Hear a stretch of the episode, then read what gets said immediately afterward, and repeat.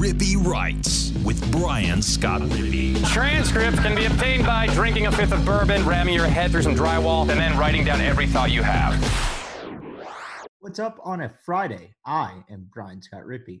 Thanks for tuning in to another edition of the Rippy Writes podcast. Today is not necessarily Mailbag Friday, kind of Mailbag Friday. We did a grill corner with LB's Greg, and before that, we also uh, we got to a little Kentucky series preview with Collin Brister, uh, discussing Ole Miss's rotation, Mike's quote after the midweek game, which I think is still newsworthy despite them announcing the rotation, and uh, kind of some other things. Calvin Harris's return to the lineup, what the Rebels do when Kevin Graham gets healthy, and how that affects Harris and everyone else down from there. So um, the little disclaimer though, in terms of the timestamp of it, Collin and I had to record on uh, Wednesday night. Despite the millions of dollars I pay Collin to do this podcast, he does have a day job he has to attend to as well.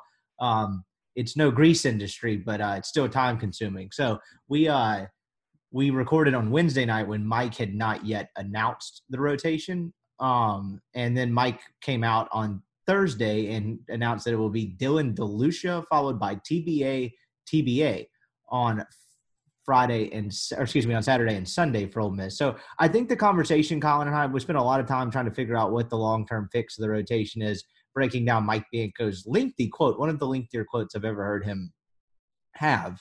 Um, really, just in general, and most thoughtful quotes I've ever heard him have. I, don't know the last time I remember being on the beat and clipping a Mike Bianco soundbite. But anyway, we broke that down. The um, and then kind of thought figured out what that meant for the rotation. Both of us settled on Brandon Johnson, followed by either John Gaddis, a freshman, and then Derek Diamond. And uh, that didn't turn out to be the case, but I think the conversation is still relevant. I think Collin even mentioned the possibility of Dylan DeLucia being the Friday guy at one point in the conversation. So anyway, still still relevant. It's an interesting uh, it's an interesting move for sure. I'll have a little more elaborate thoughts on the actual rotation and being announced itself at the top here. But I just want to give you that disclaimer. So buckle up. It's a packed show. Great grill corner with Greg. For those of you that sent non grilling mailbag questions, I'm going to roll those into next week. Just ran into a little bit of a time constraint and uh, didn't want to make the pod like three hour one. So anyway, going to be an awesome show. But before we get to that, I want to remind you the podcast is brought to you by Skybox Sports Picks. Who is Skybox Sports Picks? Well, glad you asked. They're the world's best gambling handicapping website, the inventors of the Skybox Matrix interval an advanced modeling mechanism that has propelled Skybox to the top of the sports handicapping industry. Need to check these guys out.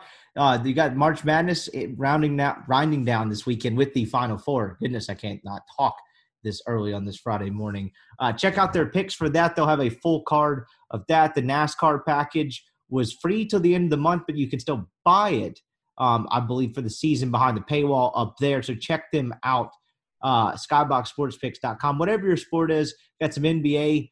Um, I know they've been crushing the NBA over unders. They've got all kinds of different stuff um, heading into the summer months. You want to bet the Masters, some different, uh, some all kinds of different sporting events this time of year. So you need to check them out. Skyboxsportspicks.com. They're going to have a picks package to fit your price range. That's month long, season long. If you want to go all sports, you're to a specific sport, whatever it is, whatever your budget allows for, Skybox is going to have a picks package that fits it, and you're going to profit anyway. So it's really just an investment. They're going to lead you to profit more consistently than your own dumb brain will.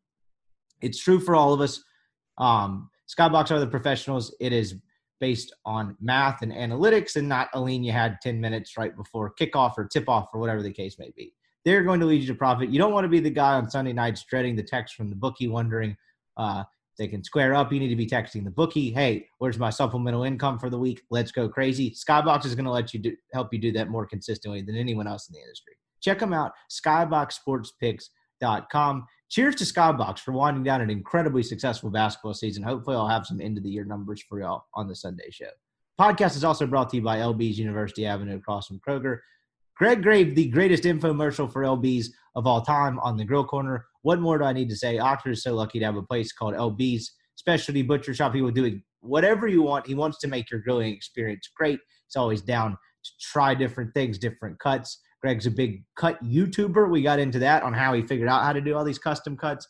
It's such a treat to have a place like LB's. Like he said later in the show, there's a uh, there's a reason they've been in business for 13 years, right across a chain butcher shop in Kroger and kicking its ass. So check them out. LB's University Avenue across from Kroger there. If uh, you're a Rippy Writes subscriber, that's rippywrites.substack.com. you get a free newsletter from me a couple times a week and discounted meats. Right now, it's a 16 ounce prime strip for 20 bucks and a $5 pack of sausage. You decide which one's better. So check them out. Just go in there, show Greg proof of subscription. He'll get you set up and then go find all your own favorites. Uh, we got into a flaming hot Cheeto sausage that Greg concocted one night and a couple of other things. So all kinds of great stuff there at LB's. Check them out. All right, before we get to Collin's preview, I wanted to offer just a couple of thoughts at the top about the actual move that Mike Bianco made in the rotation. Again, you're going to hear us in a minute discuss, you know, what Mike could do, what he should do, where to go from here, and uh, kind of patting him on the back a little bit. That's probably a little strong. Just giving him credit, I should say, for his open-mindedness approach. Now, it was not the way it did not turn out the way I thought it was going to. I did not have Dylan DeLucia TBA TBA followed uh like as the way Mike would lay that out. But hey, look, as they haven't had a guy get to the they've had one guy get to the fifth inning in six SEC games. Like anything should be on the table, as I wrote in the newsletter earlier in the week. There should be nothing that you know is completely out of the question because really everything is questionable in terms of this pitching staff right now. And so if I'm trying to rationalize Mike's thinking about this, just kind of spitballing out loud here, what has Dylan DeLucia served as for Ole Miss the the first two weeks of the SEC season? He's been an outsider. He hasn't been great. His that kid's going to end up playing a valuable role in this team, and then you're going to look at his actual like kind of base level stat line at the end of the year and wonder what what the hell how did this kid keep getting outings but like if you watch the games you understand the role he played and so i guess i say that to point out that yeah i think he what he gave up five runs against tennessee last week but he spent six and two thirds innings and threw 98 pitches that may have been or may should have been a telltale sign about what Mike wanted to do with one of his rotation slots this weekend. I get extending DeLucia last weekend, but allowing him go to throw 98 pitches is pretty telling. Um, and I guess that was a week from Friday. So, like in a way, he threw a start, right? I mean, Ole Miss hadn't had a starter go six and two thirds and throw 98 pitches in SEC play yet. So he's really like one week off of quote a quote unquote Friday night start in terms of the wear and tear on the arm. Now, does that make a huge difference in terms of who he could have gone with this week? No, not really. Johnson threw a decent amount of pitches on Sunday. I can't imagine that factored a ton into this decision, but I just wonder if he was, you know, weighing do I go Brandon Johnson? Do I go elsewhere? And then just kind of deciding, hmm, I'll go with DeLucia because he's you know seven days removed from throwing a starter's workload. And beyond that, the biggest thing is I was kind of derailed by the uh, by myself in terms of the uh, in terms of the um, outs eating point. Dylan DeLucia hasn't been great, but he's gotten guys out, and it hasn't been a disaster. He's you know put up a couple. He put up a couple valuable zeros to allow Ole Miss to blow the game open in that Thursday night SEC opener at Auburn he settled down a little bit or settled them down a little bit against Tennessee. Again, it was a far from a work of art, but that's a really tough lineup that Tennessee had. And he at least collected, what is that? 20 outs. That's, you know, I, I think Mike's thinking is probably if we can just get into the game on Friday without having a six spot hung up on us in the second inning like last week, or, you know, four runs in the first two innings after your offense gave you a decent lead like they did Thursday against Auburn. If I can just get into this game that is going to be good enough because I still have faith in my offense to get us through most of the weekend, particularly on Friday nights against a Kentucky team, mind you, that lost its Friday night guy for the season last Friday. So that's a Kentucky team that's probably I don't I haven't looked and seen what their rotation is.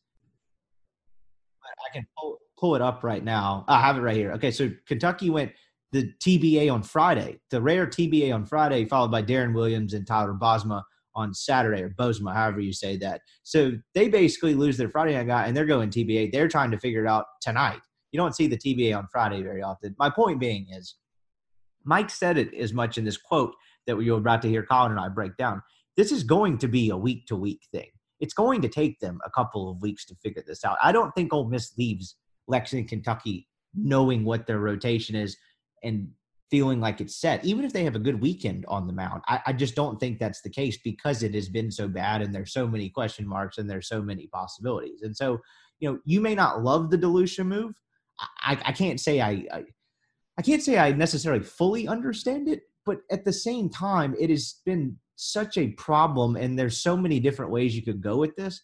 I just shrug my shoulders and say, okay, let me watch this play out. You know, like I, I can't fault him for it because what's the clear better option? I'm sure there's a lot of you out there like me, and you'll hear me and Collin argue this in a second, that thought, hmm, all signs point toward Brandon Johnson. Why not have your best guy um, start off the weekend, have your best arm, and then just figure it out?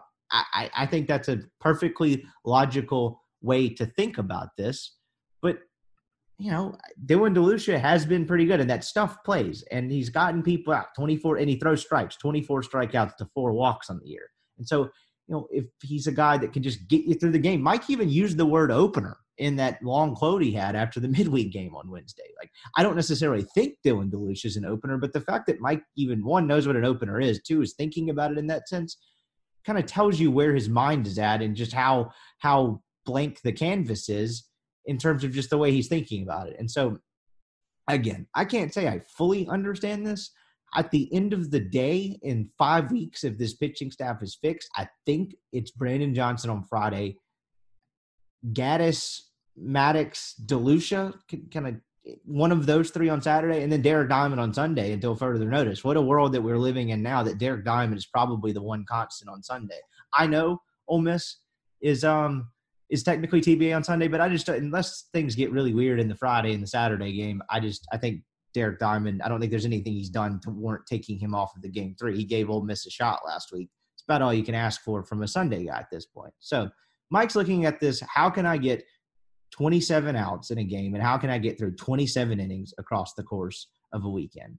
And there's going to be a hell of a whole lot of different ways to do that. And I guess he just kind of looks at it. My guess is can I get eased into this game? Kentucky's without their Friday guy. They pitched it terribly this year anyway, despite having a decent lineup. Can I just get uh, through three innings having allowed one run or hell, even two runs? Can I get a zero, a one spot, and maybe another zero? And can I just get settled into this game? And so my offense is not going to the plate in the second inning down six nothing or five one or something like that. That's what I think Mike's thinking is.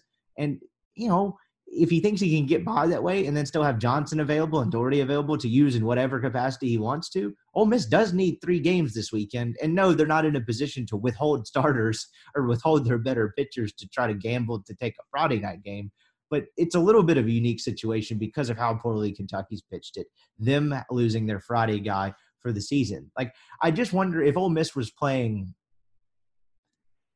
I'm trying to just throw one out there. Arkansas and Connor Noland is going on Friday. Is Bianco starting Dylan DeLucia or Brandon Johnson?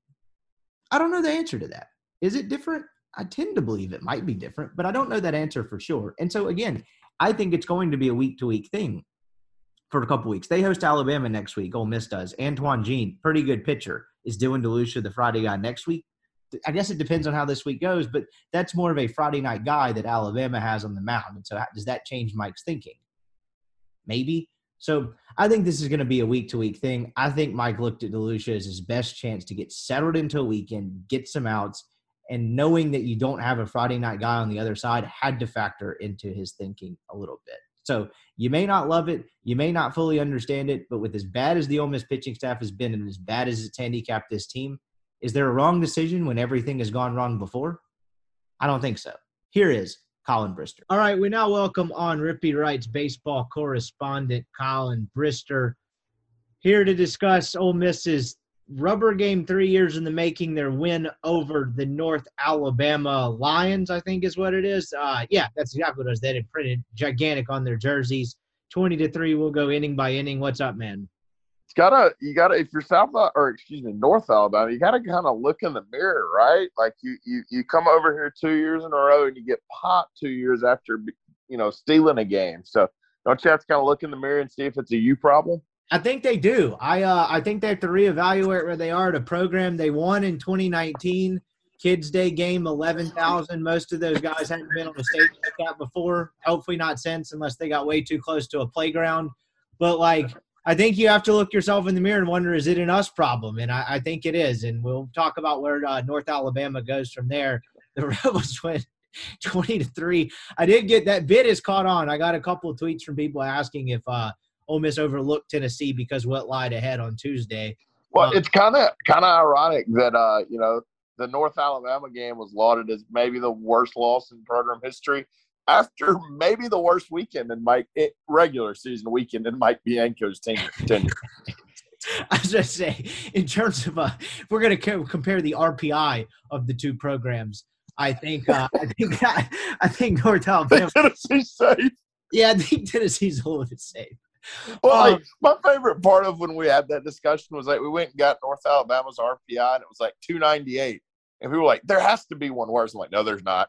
I promise you. Yeah, no, that that took the cake. They were like one in fourteen, and in their first year as a D one program, like I, I don't know how you could get worse than that. I don't remember what the actual number was, but I remember going up after that game trying to do the math and just be like, to hell with it. Their RPI bomb. That's all you need to know.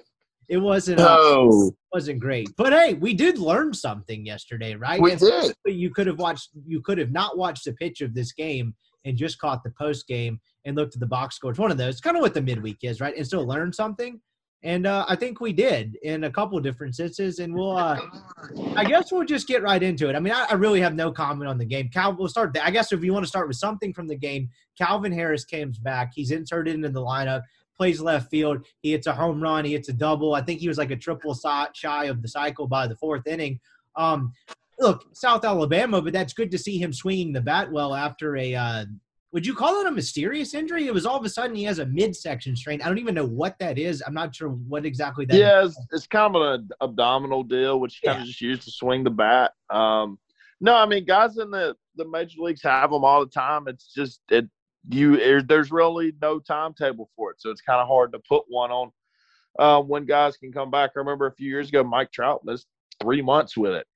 Um, so just kind of just kind of a weird deal for sure. But obviously, for Ole Miss's sake, glad he's back and glad he's look. I know the pitching wasn't you know what they're going to see this weekend or anything, but it was still good to see him swing the bat well when he did come back.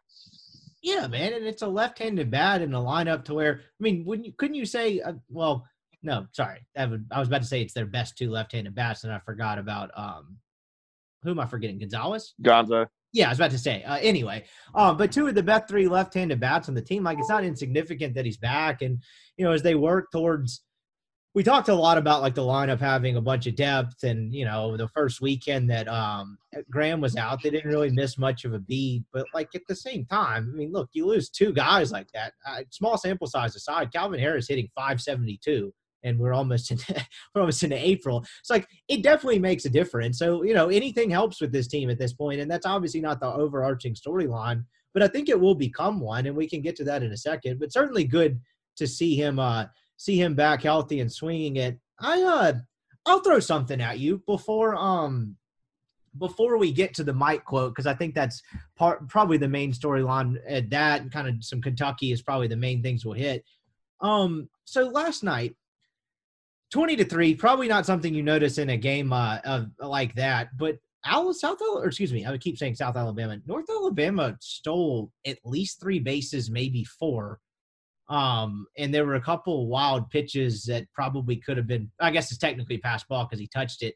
Point being Hayden Dunhurst did not play well defensively and that's now becoming a theme and I don't know what you make of that but as Calvin Harris comes back into the lineup, he's not a guy with the way he's hit this year that you can sit.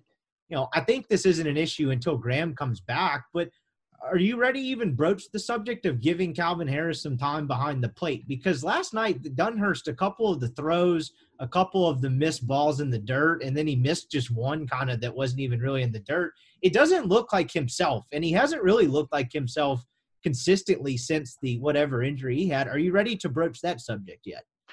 No. if you want me to be honest, I I don't foresee them taking a Mississippi kid out of the lineup in his draft year when he's going to be a first or second round pick. Um, maybe that's just me. Um, and if he, you know, if the batting average and the OPS continues to kind of plummet, maybe. Uh, but I'm not there yet. So, so if the question is, am I there yet? No. Um, if it continues into week five and six of SEC play, then maybe I'll be ready to have that conversation. I just think they're going to have a really hard time taking that kid from behind the plate um, with what he's got coming up in June. I'll kind of compare it to to this. Do you remember in 20 was it 19, 2019 when Grae Kessinger's draft year? You know who the best shortstop on that team was, right? Yeah, Anthony Servideo. You know who played shortstop, right? Grae Kessinger. Yeah, it's kind of like, and look, Grae's a stud now, but Ant, uh, Ant was was really, really, really premier defensively, and um, you know, it just you you kind of got to do right by the kids, and and and I just kind of I have a hard time seeing them take them off field. Maybe I'm wrong, I could be, um, but I just kind of have a hard time seeing that, especially right now not even really a pushback, but like if Ole Miss had lined up in 2019, their most optimal defensive scenario, like you mentioned, uh, was obviously probably Anthony Servideo, the better shortstop. Uh, and uh, talk about a what if not getting to see him play there at that full 2020 season kind of sucks from a viewership standpoint, if nothing else. But like there wasn't a a Kessinger stretch where he was just unless uh, I mean, look, you get lost. No, no. Remember, he was only playing because of his last name at the beginning of the year. I was going to try to find a way to work that reference in there, and I'm glad you just went right in and beat me to it. But like, there was no Kessinger like a multi-error game followed like an sure. error streak or something like that, right? And look, it's it, it's a midweek game, but there has been a couple moments. What was the, which one of the games was it uh, last week? And I, I, my memory is just going to complete shit, I guess, at this point. But where it was Saturday crawled Dunhurst, right? Like just really got after him. Yeah, it was Saturday. And look, I'm not I'm not trying to like I guess make something out of nothing there, but uh, just you know when you talk about this team in the long term lens with the way Calvin Harris is hitting, and it's Dunhurst is not been awful at the plate, but I, mean, he's not necessarily tearing it up either. I'm just wondering if it ever gets to the point where that's a conversation because, like I mentioned, when Kevin Graham comes back, Calvin Harris is going to have to find a place to play. And that opens up a larger discussion about how Mike, you know, really a lot of the moving parts he's going to have to work with. And we'll get into more of that in a second. But, like, it's if, if Calvin Harris continues to hit that way, at a certain point, you got to prioritize winning games. And I'm not saying bench Dunhurst permanently, but like maybe give Calvin Harris a couple looks behind the plate or something like that because it's not like there's a ton of defensive drop off. Look, Calvin Harris is no Dunhurst, but Calvin Harris is also not some, you know, um, who who would I compare to? Like a Henry Lartigue, where the kid just hit and he was good enough to maybe play catcher in first base. Like Calvin Harris is a, you know, probably the best backup catcher in college baseball. Is that fair? Yeah, no, that's fair. Um, yeah, no, I, I mean, I don't really. I mean, he's going to be the catcher next year, and I would suspect after his third year at Oxford, he, he is drafted fairly high as a catcher. Um, but I, I just no, I'm not ready to go there yet. I just I, I, think Hayden Dunhurst's potential and what he does, and, and, and I'm one that believes he will play better uh, defensively over the next next few weeks. If if we're still having this conversation in two weeks, then I'll be ready to have it because I mean I mean you're not wrong. He's not played well defensively at times this year. Um, but I just I feel like he's got enough capital where he can he can weather that storm at least for a few more weeks, especially until Graham's back. Which and, and I'll ask you about this. I don't feel like that's as imminent as maybe some people do. Maybe I, I still feel like he's probably what at least a week, maybe two away from being back so as we will record this and there'll probably be a little bit of overlap in terms of like what we talk about. Like I basically inside baseball here i talked to chase for whatever i don't know when they're publishing that show but about an hour before. But the reason i bring that up is chase mentioned he talked to some sort of doctor uh, who has like an actual degree not just me pretending to be one on the radio and mentioned that he probably thinks graham gets cleared sometime in the next two weeks. But when you're talking when on your to your point when you're talking about it not necessarily being um imminent, even if he's like cleared and ready to go, that's going to take some time for him to get back like in the swing of things. Like even if he's fully healthy. So like say he plays after the Alabama series, what they got they go to they go to South Carolina after that, right? Like right. he's ready to play. I do think that will take him some time to acclimate. So I, I, think what you're getting at a little bit is like even when he gets back, it's going to take him a couple more weeks to become Kevin Graham again. Right. No. Yeah. Yeah. Um. I just I, I, I think he's probably going to be out at least two series, and then I, I mean I think it's going to take some time to get acclimated for sure. So uh, I guess what I'm saying is that you know this Dunhurst conversation I don't feel like is is even uh, germane until at least he gets back. I don't I don't I don't really think that there's any you know any way he comes off the field frankly, I don't think there's any way he comes off the field this year. But I, I, certainly don't until Kevin Graham gets back. I don't I don't think they're going to pull uh, pull him in that situation. No, I'm with you on that sense, and like it's it's it's probably a little too early, but just with the way uh, with the way Harris hit last night, and then that combined with Dunhurst not having the best defensive game. Sure.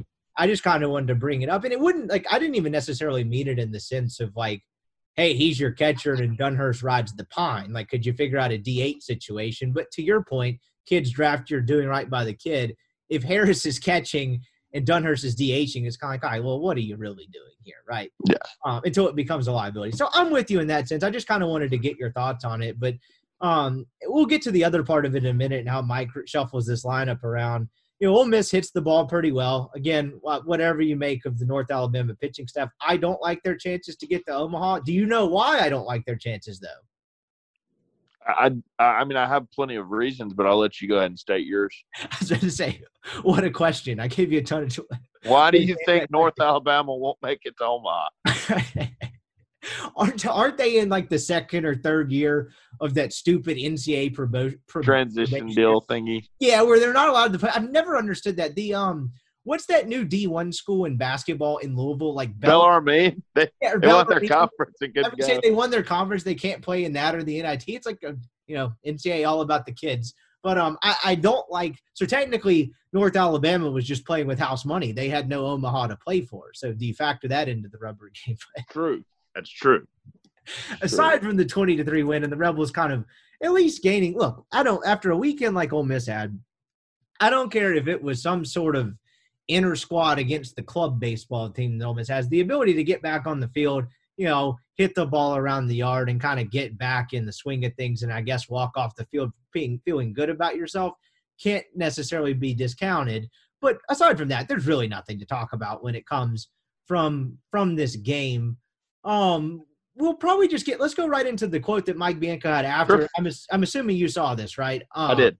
Yeah, so Mike Bianco was asked after the game about the state of the Ole Miss pitching staff, and really, it's really the state of the rotation and kind of how he plans on figuring the rotation this weekend. And I don't know about you, but uh, you know, we're not the we're not the most uh, we're not ones to shy away from criticizing Mike Bianco. No. I'll put it to you that way. But I actually thought this was a very. I gave him a lot of credit for that quote. Yeah, I will on a couple fronts. So. Should I just read the quote? I know it's long, but in case people haven't seen it. So Mike was asked about the rotation. Here's the quote. We haven't decided. We've talked about it as a staff and with the pitching staff, and it will be different. It will certainly be different. We haven't looked at the Kentucky stuff with this game looming and even a little bit of Memphis stuff ahead of ourselves. We'll make some type of announcement, but probably some TBAs in there. Certainly, we want to mention or list the Friday guy. It's not a secret. We've struggled in that. And one of the messages to the staff today, and I'll try to articulate it, is it doesn't matter who starts. At the end of the day, some all of them have done well at some point, but the inconsistency with the three starters on the weekend and not averaging four innings. We're under four innings per start. And we need someone to grab the ball, get some outs, and pass the ball to the next guy. We have pitched it well out of the bullpen. And if you take away the one Auburn game, which is a third of the bullpen's runs, it's amazing how well the bullpen is pitched. Let's get past, and I'm not saying an opener or anything like that, but we have to get back to it doesn't matter. I know you guys, I know you guys, and you want to write, but it doesn't matter. It's 27 innings, and we have to win game one and put together and figure out a way figure out if a guy gives us three or four at the beginning and maybe someone comes in just to face three hitters in the middle. We probably have to do a better job of setting that up and game planning to get through the game with our guys we can pitch it pretty well, but we have to figure out how to get through the game. We haven't been able to do that through six conference games for sure. End quote. There's probably a couple of people out there thinking, man, that was long. I got confused halfway through. What you need to know about this quote, and I thought the general gist of it is, and I'll turn it over to you to your thoughts on it, was he basically just kind of like if there's a visual for this uh, or a meme as the kids say he just put up a blank canvas i think what he said is he's willing to try anything and yep. he's willing to do anything and I think that I won't say speaks volumes because I mean, look, man, they've had one guy reach the fifth inning in six conference games. That's not going to fly. But the fact that Mike is willing to say that something like that after just two SEC series, I think is telling. What did you think of this quote? All right. I'm going to ask you this. When is the last time you followed Ole Miss baseball a long time? When is the last guy they sent a guy out there on Friday night that I'm not saying was dominant, but when's the last guy they when's the last time they sent a guy out on Friday night and he couldn't consistently get them to the sixth inning? There was that James McArthur year where he was yep, seventeen. Friday got yeah. Past that, that that was it. Like like in 22 years, that was it. Now, it's two different conversations for me. It's like, okay, why do why does Ole Miss not have that guy? That that's a very fair conversation. But the reality is like they don't have that guy um, right now, at least. So what Mike has essentially said, and a hell of a lot of credit to him, is I got to figure out something, and and what we're doing is not working, and I am willing to try anything. I mean, he said, hell, he said opener. You ever think? Did you ever think the word opener in, in reference to this would come out of Mike Bianco's mouth? Nope. When like, when that was getting big for the Rays back in 2018 or 2019, that was. I remember having a uh, one of those half uh, halfway serious kind of press box debates. I'm sure in the middle of some slog of a four hour game. What are the percentage odds that Mike knew what an opener was? Hell, he's he's he's pretty close to drawing one. I think you got a good point a, there, though. The he literally said the phrase "opener" is is is probably the best way to encapsulate how open minded he's being. I think. Matter of fact, I have the best opener in the history of openers ready to go for Ole Miss this weekend. Who do you think? And and, and you, this is the answer. I think might surprise you. Who do you think would be Ole Miss's best option to get through the lineup the first time? Derek Diamond. That would be correct. Would you like to know what Derek Diamond's uh, numbers are the first time through the order? Yes, I would. All right. He has an ERA of 1.54, a whip of 0.69, and people have an OPS of 442 against him the first time through the order. Would you like to know the second time through? Yes. He has a 7.95 ERA, a 1.4 whip, and an OPS against of 785. The second part didn't sound as good. You know, the first part sounds like a dang dominant Friday night guy, but the reality is, like, he he's not, and he's consistently not good the second time through the order. So what you have to do if you're five and those guys is like say, hey, this guy's consistently getting us through the order the first time. We have to go figure out. It is our job to go figure out how the hell we're going to get through it the second, third, maybe a fourth time um, because what we're doing right now clearly isn't working. Um, and a lot of credit to Mike. You know, look, Mike takes a lot of flack. I mean, from fans, from us, and and I don't know if Mike Bianco does this three years ago. He might just keep trying to fit that square peg into a round hole. But I think there's been a lot of signs over the last two years that Mike is trying to adapt to the modern age of college baseball and baseball just in general. And and I do think that you know, no, look, he's kind of his, his hands kind of been pressed too, but I do think he has shown that he is going to try any and everything to get this rotation thing fixed. No, you, you, yeah, no, you're you're right on with that. And we we look, this is how I know we're fair. We love to poke fun at Mike. We, you know, after the state game last year, we crushed him. We just really, I, the A and M game is the one that came second, where we just sat on and we're like, I don't know, what, what do you say at this point? But for all the flack and all the jokes and kind of ribbing we give him, this is how I know we're fair. Is that we had been on it this for you know, I mean, not to pat ourselves in the back for like a year and a half. Like the the, the narrative of Mike doesn't adapt is in terms of it's not fair. Stuff, it's not accurate, right? I mean, you we we talked about this a couple of times this year. He started Taylor Broadway in Game Three of the Super Regional. He put their best pitcher, his closer, who had been their closer the entire season, out first to give them their best chance to win against an ungodly looking lineup, particularly at that point in the year in Arizona. Now, it didn't work. And, you know, no one will ever remember that in whatever chapter that becomes of Mike Bianco's Ole Miss career, but he's willing to adapt and he's willing to be flexible. And not to get too specific with it, but as we can get into what we think the rotation will be, I wrote a couple of theories in Monday night's newsletter and all that. But – the fact that I, I didn't think about this until you mentioned that he said the word opener. Do you think the stats you just listed about Derek Diamond the first time through the order versus the second time through the order, do you think that's why in the back of his mind he has the whole opener thing in mind? Like, do you view that as a possibility? Uh, yeah, with, with Derek, I certainly do. Um, because there was something else he said maybe with Derek um, on Sunday when they talked about his performance. He was like, "Yeah, he was really good the first time through, and the second time through, they got after him a little bit." And then you kind of go look at those numbers. He mentioned the name opener, and it's just I kind of feel like that's where they're headed on Sunday.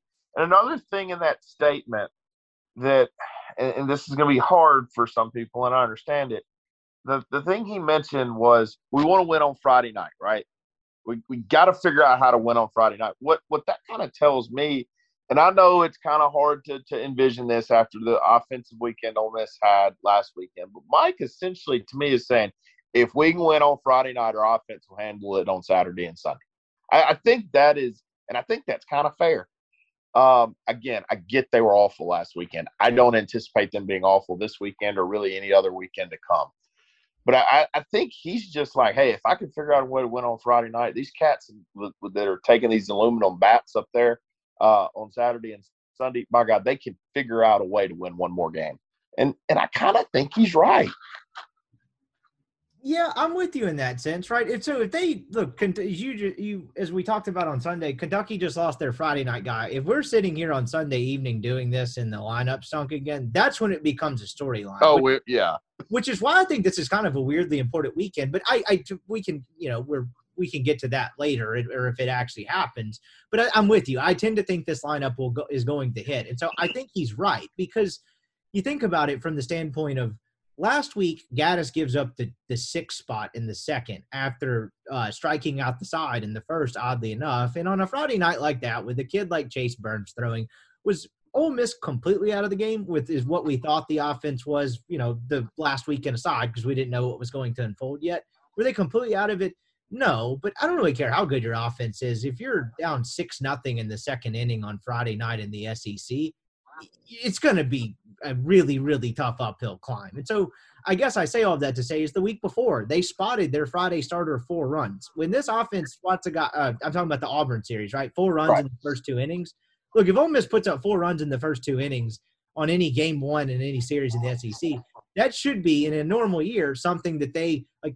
I'm going to give them an 80% chance to win that game. And that just hasn't yeah. been the case. They didn't take advantage of it. It was 4 4 after two innings. And so they've been so bad on the mound, particularly on Fridays, that it's not even really giving them a chance. And I think that's part of like I think you're right on with that to where I think that's part of what he's getting at of like, look, if we can figure this Friday thing out, we can probably kind of piece this together just okay, hoping the offense hits. And I think that's probably the best case scenario with this team right now. And so, you know, with all that, all right. yeah, go ahead. So, so you, you sent me a text message last night and I expect that you you did some investigative reporting and have figured out if Brandon Johnson is starting on Friday or not. Have you done that investigative reporting? Yeah, so I think I I, did, I think this made the message board because I think Chase okay. on there. I sent both of you on the same text. I was like, look, I think that's Brandon Johnson behind him charting pitches. It was. it was. Yeah. So I don't know how that works. So for those of you out there that are wondering what the hell we're talking about, I imagine most of our listeners understand. So the on weekends, the next day starting pitcher charts pitches in the start before. He sits behind Mike with a little clipboard. I don't even what does actually charting pitches consist of? Does it vary by team? Like what is that? Um, I don't know what Ole Miss's is, but I can tell you what we do is like the first like we have a chart and it's the first time the guy comes up, we write what we threw him, where the pitch was, what he did. And so I, I'd assume it's essentially the same thing. They maybe have velo on there too. Uh, but I think it's just a way to keep up with, all right, I threw the this guy first pitch curveball, might not need to do that again, that type thing. And so the the thing, so for Ole Miss, the next day starting pitcher usually does it. I don't. Is that a common practice across the SEC? Is that pretty standard? Because that would seem like a mental exercise to keep the next day starting pitcher mentally engaged in the game. Sure, and and how it might probably wants to attack that lineup. Right. And so I don't really know what to make of it. It could literally be nothing because, right, Ole Miss is not playing North Alabama on Friday. Ole Miss probably wouldn't need to chart pitches against North Alabama and they could probably still be okay. But just in terms of the sheer ritual and the habit of all of it, Brandon Johnson was holding a clipboard. And, you know, you went, you kind of went straight there on Sunday of, look, I'm there. You know, he needs to be the guy that pitches on Friday or just inserted in the rotation in some form. I don't know what to make of that, but – you know, Mike has that quote and he mentioned there'll probably be some TBAs, but like gun to my head, do you think Brandon Johnson starts on Friday night? Because I kind of do. You do? Um, you I don't? think I'd take the field. Okay. Um, uh, but I don't know. I'm not going to say for 100 percent sure I'm right. Um, I don't know. I I did think that was interesting that Mike said. So I thought about it, and, and I at first I was like, wow, that's interesting. He wants to name a Friday night guy. And then I, I got thinking about it more and more. Mike's not the guy to like kind of skirt the rules and try to like screw someone over. I think he just wants to name a Friday night guy because he thinks that's what's fair to Kentucky. You know what I mean? Like, He's I don't very traditional wants- in that sense. He's not a huge TBA guy. Through the years of covering this and being around him, he he doesn't do the whole one name. Now, no. granted, he he probably will do it this weekend. I think Mike over under one and a half names. Mike names in the game notes. Do what now? Oh, over under one and a half name Mike. Like some people, most people may be listening to this even after it's a after the starters have been announced. So this may end up being moot, depending on when we decide to publish this. But like over under on the names in terms of the three rotation slots, Mike publish publishes you know for the game notes or wherever you post that elsewhere. I mean, it's it's under one and a half, right? They're naming one. Yeah, it's one and a half. I'm I'm going under too. So yeah, I think one. Right. So the point being, like, I think Mike's not necessarily got to do that just to kind of like like you mentioned, like throw some sort of camouflage or some sort of uh, gimmicky smoke screen he's very traditional in that sense. And so that's when you know when Mike puts up TBA, he doesn't know. And so if they go, you know, X Friday guy, whether it's Johnson or whomever else on uh and then go TBA, TBA, that that's honestly really telling that he really doesn't know how this is going to roll just yet. And so you you're taking the field. Who else do you think it would be? It's a really good question. Um John Gaddis has to be in there. Okay. I just um, can you really run him out there on Friday, or is that if you do, is that because it's Kentucky without their Friday guy? Yeah, I mean, I'm not. The more the more I talk, the more I'm talking myself into it being Brandon Johnson. Um, the only other candidate's Jack Dougherty, I think. I, I mean, I don't know how you can justify anybody else, um, unless he's just going to start doing this. This, you know, pitch by committee thing on Friday night um, with Diamond and, and, the crew. But I would, crap, you've talked me into. I think it might be Brandon Johnson on Friday night. It just the more and more I think about it, it's like I don't, I don't want to do the whole. I don't know who else it would be, and then this comes out, and they're like, "Oh, get a load of this asshole." Like, I, I, am not certain by any means, but like, if it's not Gaddis, I'm just, I'm really not sure who else it would be, and you have to think Mike's looked at what Brandon Johnson has. I hate to. I don't mean this as a slight to Johnson. What is he has accomplished and what he's done for this team this year, and thought, hmm, this is not maximizing his value.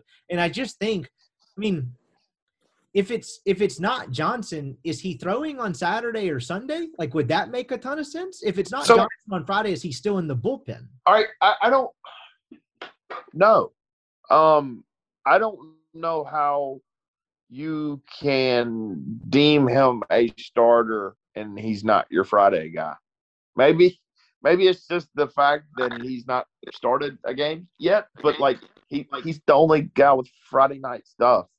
Just man, like if, if he's going to start, you might as well run your best guy out there first. If you deem that hey, this cat's not going to be my closer this weekend, he's going to start. Well, I, I don't really understand how there's justification that he's not your Friday guy. And so we talked about him going back to the drawing board in that quote we just read about him obviously being open to anything. When you're that open and you're kind of looking at it from square one with the blank canvas, I think was the um, metaphor I used. Is it, don't you go with your Friday guy there? Like your best arm? Yeah. yeah, I don't I don't really know how you can justify not doing that. If you say your goal is, hey, I got to figure out a way to win this game on Friday, who the hell else are you throwing besides beat uh, besides Brandon Johnson? I, I just you know I, I don't. No, I will say this. I think if you're going to put Brandon Johnson in the rotation, that you probably need to have a guy like Jack Dougherty closing games. Um, so, you know, I don't, I don't know really how, how you how you maneuver that, but um, yeah, I, I think if you're going to move him to the rotation, it just makes sense that he's your Friday guy. I'm with you there. Um, and I think that's an interesting way to look at it too, as they kind of piece this thing together. And I think they will go TBA, TBA, because I think what happens on Friday will largely depend on who starts Saturday and Sunday. And you know, Chase made this point uh, while uh, earlier we were talking. It's like this could be a thing for a couple weeks to where they do, you know, if it's Johnson or whomever else, Friday TBA, TBA, and just try to figure it out throughout the course of the weekend. But I do think it's an interesting way to look at it, like you said earlier if it's Johnson in the rotation, doesn't that mean? I guess it doesn't have to mean this, but don't you think Dougherty probably comes out unless you make Maddox the closer? It just seems like if Johnson goes out because Dougherty's been out and then slotted in, right? They were both out to start the year. It feels like you have to keep one of them in there on the back end as just a high velo guy that you know will attack attack hitters can can close out a game for you because you know the whole value of putting Johnson as your Friday guy or just putting him in the rotation in general, like that's all kind of moot if you're a disaster on the back end. Yeah, no, that's exactly right. Um, so so yeah, no, I think you I think if if you do put uh Johnson in the rotation, Dougherty goes out. I am sitting here in my head thinking how Ole Miss is going to get 27 innings worth of outs this weekend, right? Yeah. Uh, yeah. It's it's at least so. Here's the thing: for Ole Miss to be at its best, I feel like Brandon Johnson needs to get you at least five innings, right? Like I, I think your best pitcher probably needs to get you at least five, right? Yeah, no, I'm with you there, and that's the, and it's it's a product of just where they're at as a team. Is that's the other kind of I don't I, look. I don't think Michael have any hesitancy about it, but Brandon Johnson got nine outs for the first time in his career on Sunday. Yeah, like um, he can do it, but the fact that you haven't seen it is is kind of uh is kind of an interesting nugget. But yes, I, I think you're correct. I think he has to go five. Okay. Derek Diamond can give you two. He can give you two solid. So there's seven. So now I got to get 20 more innings. Man, that's a hell of a lot of innings for guys you haven't really, you know, Jack Dougherty, I think he maybe give you three on a week, and that's 17. And now I got to get 17 innings from cats that I don't really know, you know. I mean, you, you, you've seen Hunter Elliott, you've seen Riley Maddox, you've seen Mason Nichols, you've seen Dylan DeLucia. Um, but man, that's a that's a lot of innings for guys that just you know, are either newcomers or guys that haven't produced within their time in the program. So, um, you know, eh, we, we can talk. I guess what I'm trying to say is we can talk about, you know, moving Brandon Johnson to Friday night. And, and, and is that going to help? Yeah, I think so. There's still a hell of a lot more work you got to get done besides that, though, right? Oh, absolutely. And that last guy you just named amongst that group of either guys that haven't produced and don't trust them or newcomers. I mean, who's been the outs eater so far? You talk about trying to get to 27, uh, 20 or 20, get 27 innings. Like through the course of a weekend, what DeLucia got you like six and two thirds or six and a yeah. third inning. And I know that was a product of the situation, but like he's probably got to be a guy that gets you five. I have no idea what that looks like. That's also a guy you probably can't totally discount of being in the rotation. I'll throw you a theory just because we're going all over the place here. If Diamond is quote unquote an opener or just a one time through the order guy in most games, doesn't that feel like DeLucia comes behind him and it's like, hey man, oh, I like that. We're out of you. I like that. It just feels yeah. like it makes sense, right? Yeah, no, I mean you can get a get Diamond, get you like two point one innings, bring in into De, uh, DeLucia. They kind of did this against Oral Roberts in the second game. Um, yeah, no, I like that. And and maybe kind of piggyback it, and maybe Dougherty's still available and can finish it off on the on the back end. No, I like that a lot. Um, and, and I think Mike will. Um, I think they they they know the numbers about guys first and second times through, and I think they'll have some quick hooks. I mean, he all but admitted that they're going to game plan better to see who can get you know who can get you five outs, who can get you eight outs, that type thing. So, um, no, I like that idea a lot. I, I think that could really, really play. And look, it, it's it's it's there's really any combination. It's like the it almost reminds me of like the NBA. The ESPN has that NBA trade machine, and yeah. it's literally based off of just like somewhat player value and somewhat like do the contracts work. And you plug all these random names in the machine. It's like yeah, that works. That's kind of where you're at with this Ole Miss based on team because there's not a whole lot of like no, you can't do that. Like mean, outside of just being like, you know, Wes Burton get you six, like I don't think you can do that. But like, you know, aside of from some extremes, it's really all things on the table. And I think the part of uh, I'm glad you hit reiterated the whole Mike saying that because there's so much in that quote, and I'm glad you hit on the part of Mike saying we have to manage the game better. I don't think that's any one ounce of him saying we've done a bad job as a coaching staff. Now, look, there's probably people out there listening thinking he has. That's not really the point of this. I think he looks at it and thinks, hmm, we have like five, six guys that have pitched fairly well for us this year, but the end result is a complete disaster. We may need to, like, well, not may need, we definitely need to revisit how we're going about this. And I think that part of the quote is what makes this whole pitching ordeal um, so fascinating because it's not like look, let's compare last year's bullpen to this year's pitching staff. It's not like there's zero options. Remember last year before the Dougherty and Johnson thing, it got to a point to where like after the starter left and before Broadway, that section, it was like I literally have no idea who can get outs. They have options there. It's just a matter of like when you throw in the factor of can they start, that kind of throws a wrench in things versus a lot of them being newcomers. So it's a very fascinating dynamic. And I think that's why Mike said he needs to manage the game better and figure it out because there are options there. And that's probably why I have some semblance of optimism for this team is they've had dudes that have gotten out. They just haven't gotten value out of them. I think that's a really good way to put it. Um, they've, they've got to do a better job of getting the most value out of the guys they trust the most. Um, and, and I think, frankly – there's been times in Mike's tenure that, that I've looked at him and, and like I don't understand what he's doing, and then he kept doing that thing that I didn't understand, um, or or the fan base doesn't understand. But I do think the fan base looks at it as like, you know, how is Brandon Johnson, you know, throwing in games that are either over or we're behind. Um, and Mike probably looked at it on Monday and was like, how was Brandon Johnson throwing inconsequential innings? Right. Um, you know, so I, I, I think sometimes Mike does things um, that that maybe you know people don't understand or, or, or whatever.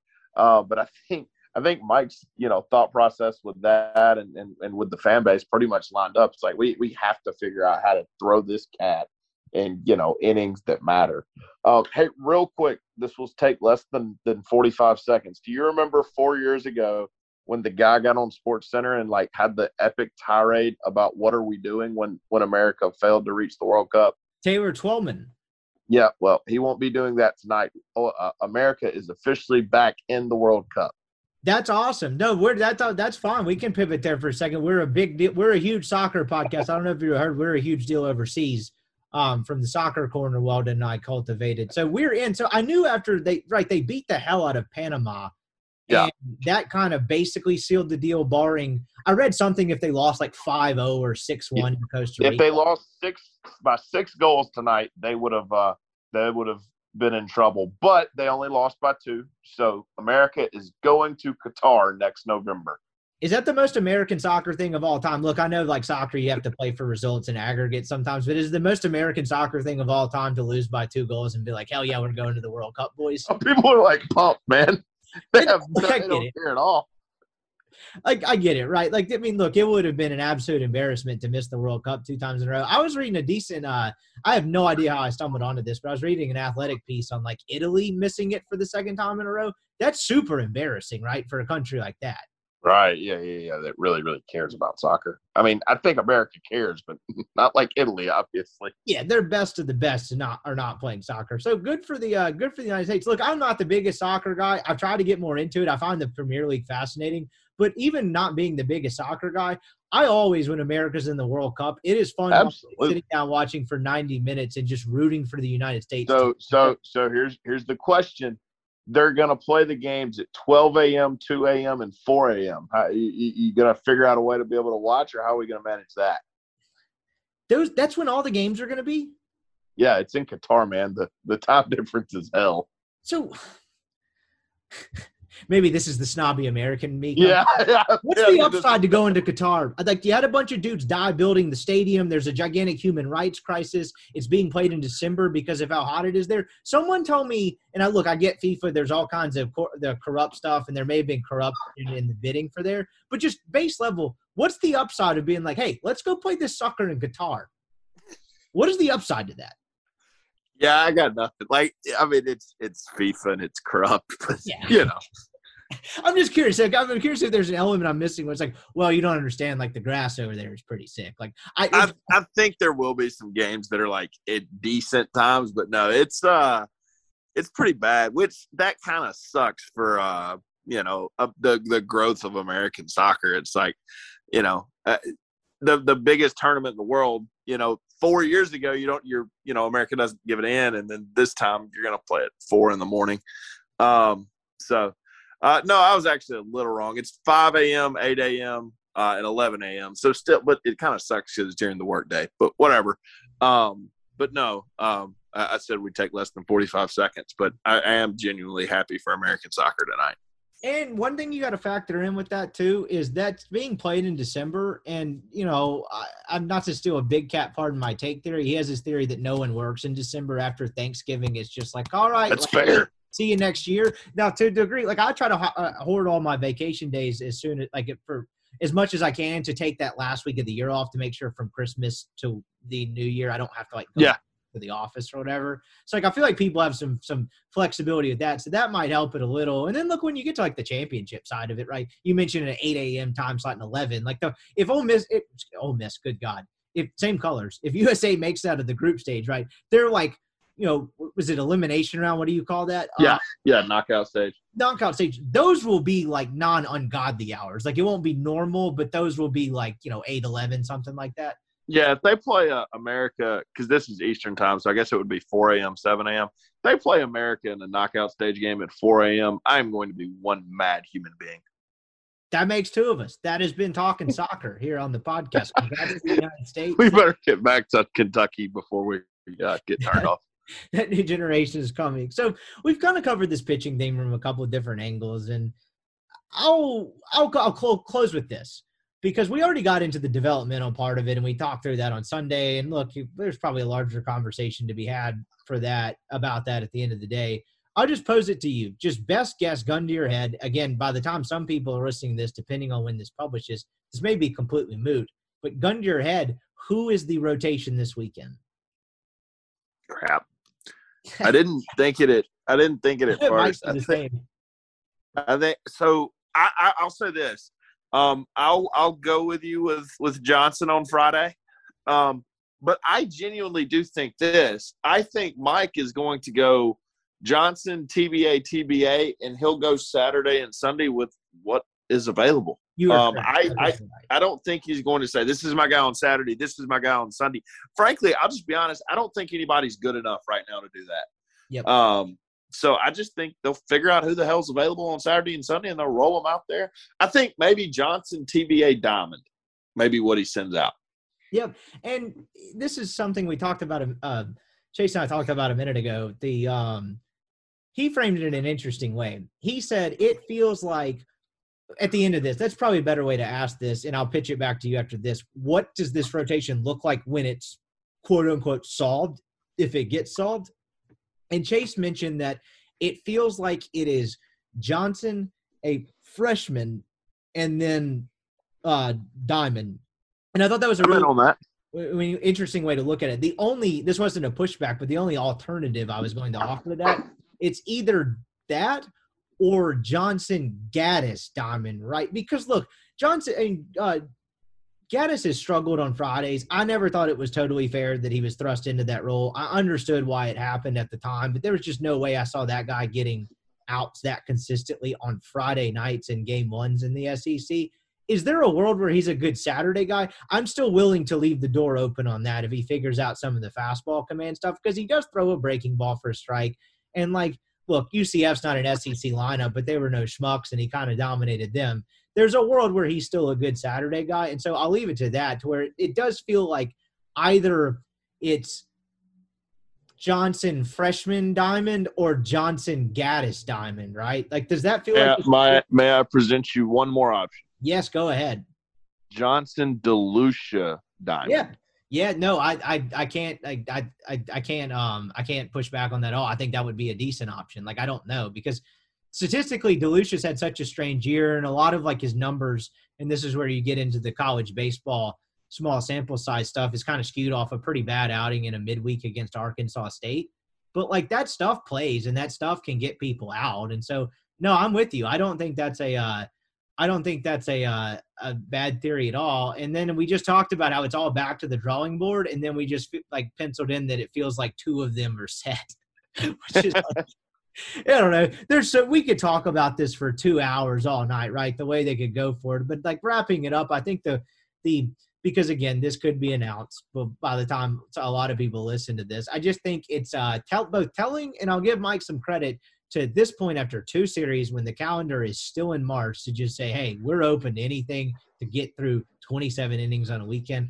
I thought that was um I thought that was telling and I thought that was a good mindset to have. You know, like I said, people probably right now don't necessarily want to oh. hear Mike Bianco pat him on the back, and I'm not necessarily know if I'm patting him on the back. We're not scared to crush the guy when the time warranted, but I thought that was a proper way to handle it. And the last thing I'll push it to you with is in all the years I was there, Mike will give you good answers sometimes, but he's I've never once clipped a Mike Bianco quote like Chase did last night, to where he gave you a long, winding answer beyond the question you asked. And to me, that felt like Mike trying to get a message out to the general public, the fan base, whomever, that he is willing to try anything that he recognizes is a problem. Like the sheer length and depth of the quote beyond just giving a decent answer, I thought was telling in the sense that he wants to get this fixed. And I think he wants people to know that he's open to do anything to get this fixed. Like, did you make anything of just the sheer fact that Mike kind of had like a long soundbite, if that makes sense? He's not really a guy to No. do such a thing. I, I didn't think about that. But that's a really good point. Um, you know, we've both been in those media scrums, and ninety-five percent of the time, it just feels like he's ready to get out of there, right? Um, Oh, 100%. And like even when he gives you good answers, it's not like a long paragraph like that. no, and, and he kind of gave a pretty long one with Calvin Harris last night, if I remember correctly. So, um, no, I think he, I think that's fair. Um, look, I think Mike is a guy that, you know, he, he talks about insulating himself and and all of this stuff, and, and and I think for the most part that's true. But I think I think it would be almost insane for him to not know that people were extremely extremely pissed off at him on Sunday at five thirty. Um, you know, I, I don't know how you can insulate yourself that much, I guess is what I'm saying. So no, that, that wouldn't shock me if, if he was trying to get a message out and be transparent with his fan base for sure. No, I'm with you there. Um, now I will uh, add if there's a man that could insulate themselves that much from the outside world, um, he is the the number one seed, and I'm not even sure who else fills out a bracket. But I'm with you. I think he knows. I think he understands, and I think that was a uh, you know if you look back and they figured this thing out, I think you know if you're going to give Mike his kudos, it's uh, I think that's a moment you look back on and think. Hey, I will say this. Um, look, it's it wasn't this severe, but two years in a row in 21 and 19, Mike kind of had to figure it out, didn't he? Like like when they went and got their ass kicked at Tennessee, they kind of had to figure it out in Hoover to host that regional and get to a super regional. And last year, Gunnar goes down. Um, you know, he misses the LSU start, pitches against South Carolina, really doesn't pitch against A&M, and is out for the year. And they kind of had to figure it out then, and, they kind of did. Um, you know, I guess what I'm saying is like, look, it's never been this severe from a pitching standpoint when, we talk about the rotation and its inadequacies. Um, but I, I do think there is something to be said with like, hey, there, there has been some adversity that the last two teams have had to fight through, and, and give them credit from a coaching staff and from a from a team and, and mental toughness and all that. Um, they kind of did. So, um, you know, it, it'll be interesting to see, but it wouldn't be the first time that an Ole Miss baseball team, um, you know, kind of went through some some real adversity and was able to kind of put it behind them and, and work it out.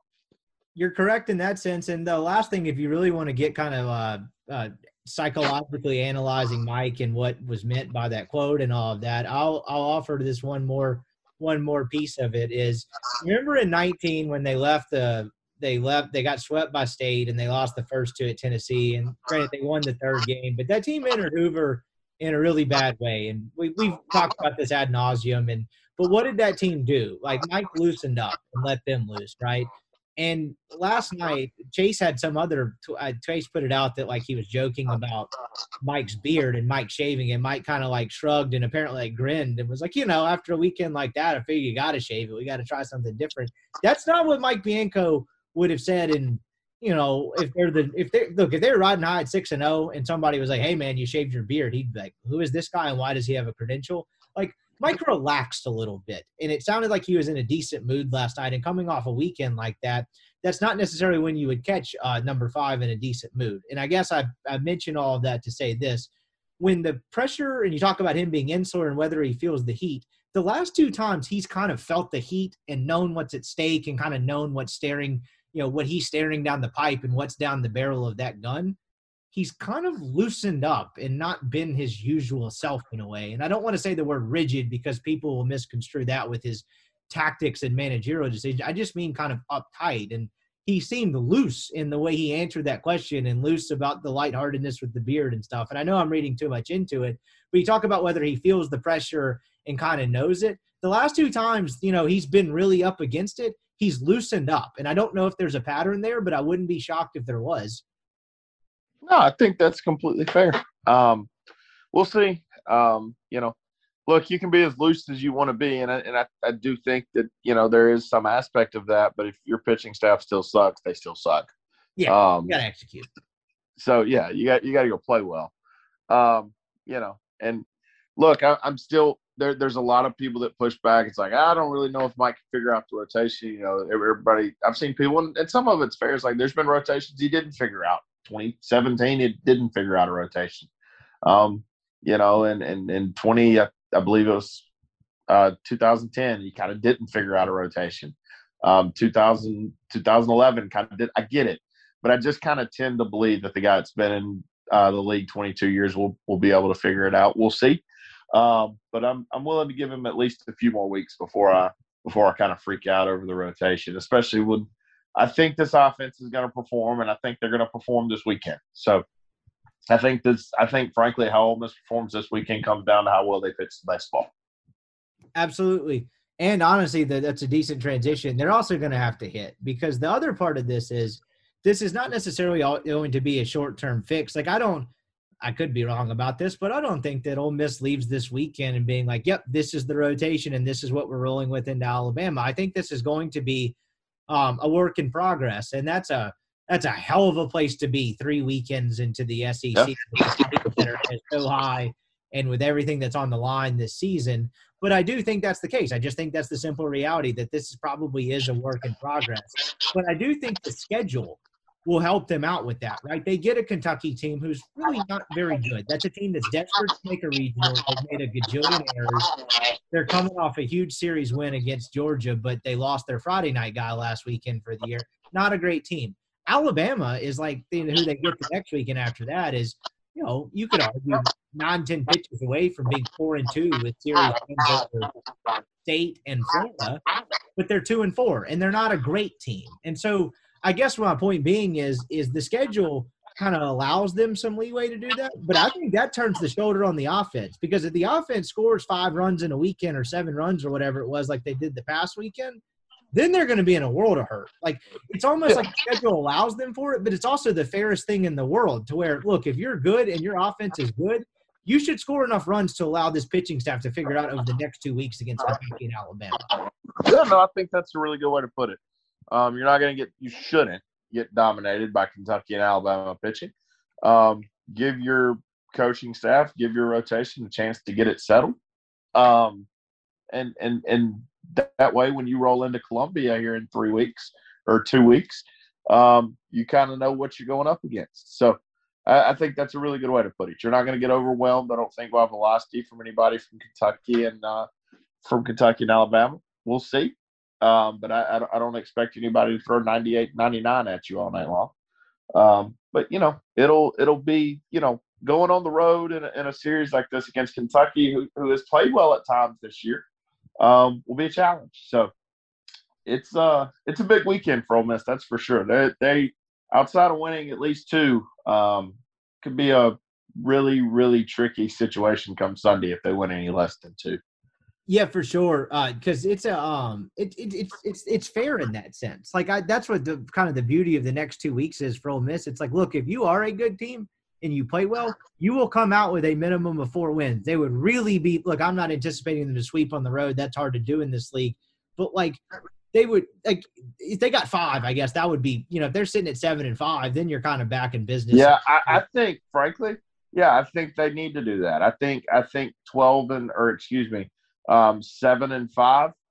I think that's the record you need to go for the next two weeks, and and that way you put yourself and and at seven and five, you've look, it's a missed opportunity at that point, but you've kind of it would have been hard for me as an Ole Miss fan not to take seven and five out of the gate. I mean, frankly, that's winning, you know, what three or your first first four series when you play um, you know, a Tennessee team at home and two road series, yeah, I, w- I would have taken seven and five. So I think if if you're Ole Miss, you know, if you want to negate what happened last weekend, uh, the good goal is to figure out a way to go five and one over the next six for sure.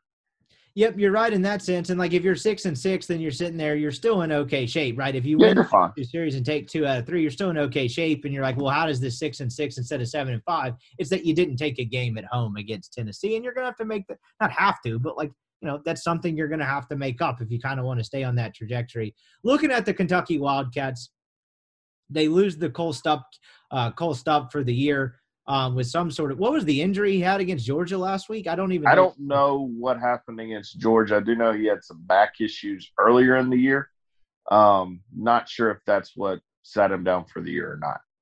this is a club regardless so they're missing their friday night guy and that's significant because we just talked about like the offensive point of this and the importance of this offense this is a team that is not well they've been an okay offense they actually get on base and score runs at a decent clip they don't hit the ball over the fence a ton but they've been a decent to you know in most statistical categories you know whether you want to go conference play only or uh, throughout the entire season they've actually been a little north of the top half of the league in most offensive categories outside of just sheer home runs. They don't have a ton of power.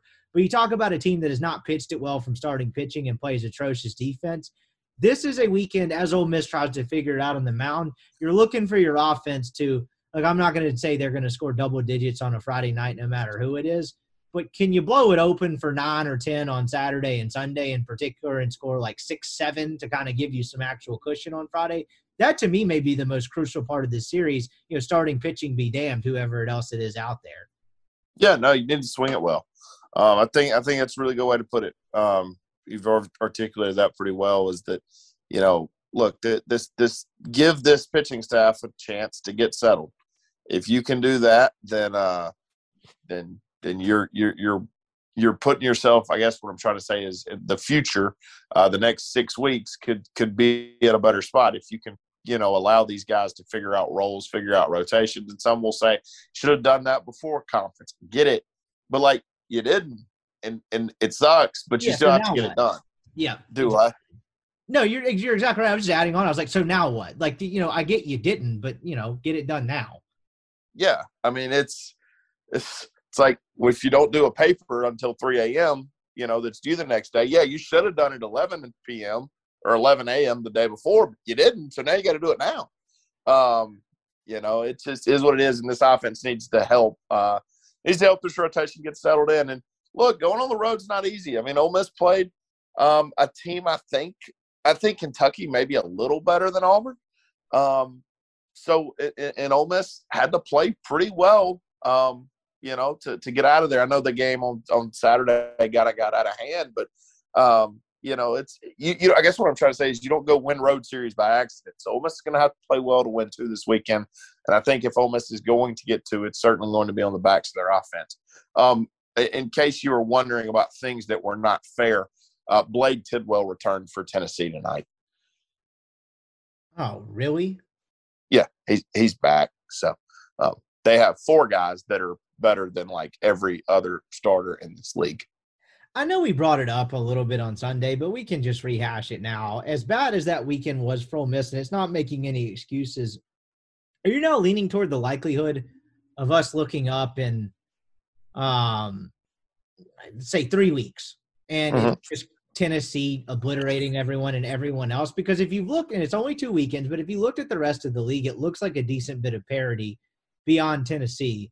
And Mhm. Chase mentioned on his pod that he had a text from a scout that he hadn't talked to in a couple years. This guy's not one for hyperbole. And the guy out of the blue texted Chase, hadn't talked to him in a couple years, and said, Tennessee this past weekend may have been the college ba- best college baseball team I have ever seen.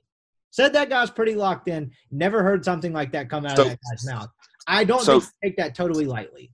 No, I wouldn't either. It, and I'll say this: um, Tennessee is six and zero right now. Um, they play Vanderbilt this weekend. I'm going to give them two against the Commodores, right? So, so Yeah. we're eight and one.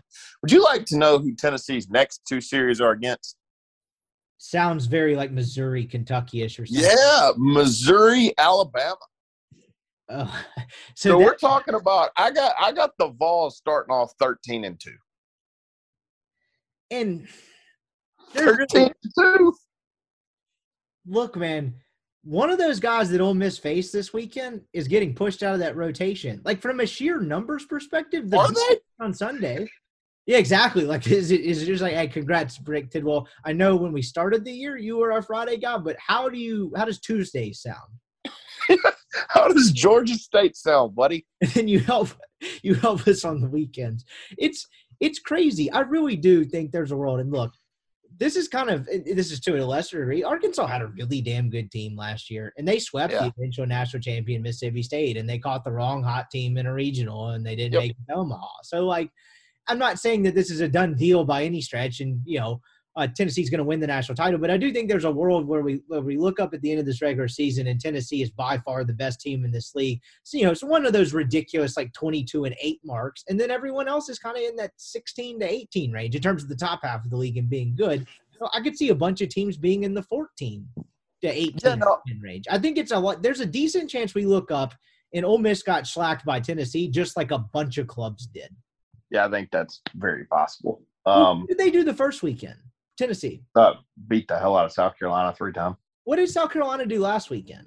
Won a series against Vanderbilt. And I think if you're an Ole Miss fan, that that probably lets you breathe a little bit. That that that's what you look at. It's like, okay, maybe maybe Tennessee is legit. Now, let me be very clear. Ole Miss did not play well last weekend. Um, but you know, I don't know if it would have mattered.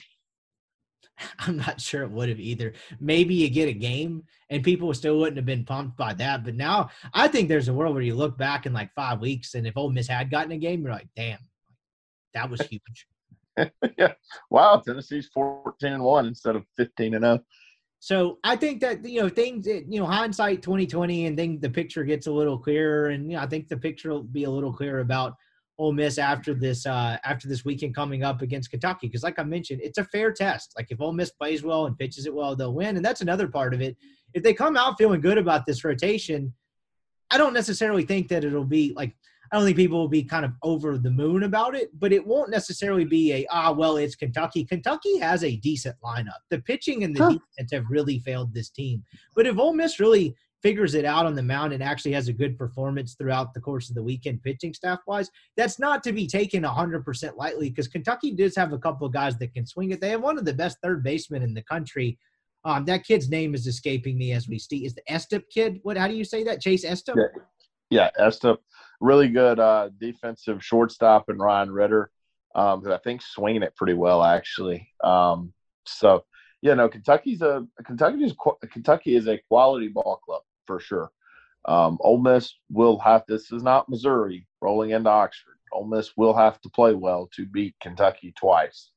Um, and and frankly, after last weekend, it's fair to ask, will they play well? Um, I think I think this weekend, not just from a metric standpoint, not just from a you, know, you get the rotation fixed standpoint. I think this weekend tells you a lot about some toughness, some Yep. some character, and, and and that type thing. Good teams don't lose this weekend. It just is what is. You don't lose two this weekend after what happened last weekend. Really good and tough teams would not allow that to happen. Um, which we'll find out about Ole Miss this weekend. I concur. I don't have anything to add to that. I think you'll find a lot. Look, as much there will still be a lot of question marks in terms of personnel and where you put guys and all of that. But I think uh, I think you'll find a lot a lot about the DNA of this team. Let's hit one more topic before we make our picks and get out of here. It's the Calvin Harris part of it. I mentioned at the top of the show that we would get to this. This is a future problem. You mentioned at the beginning, like what like when will Kevin Graham actually back versus when he'll be hundred percent.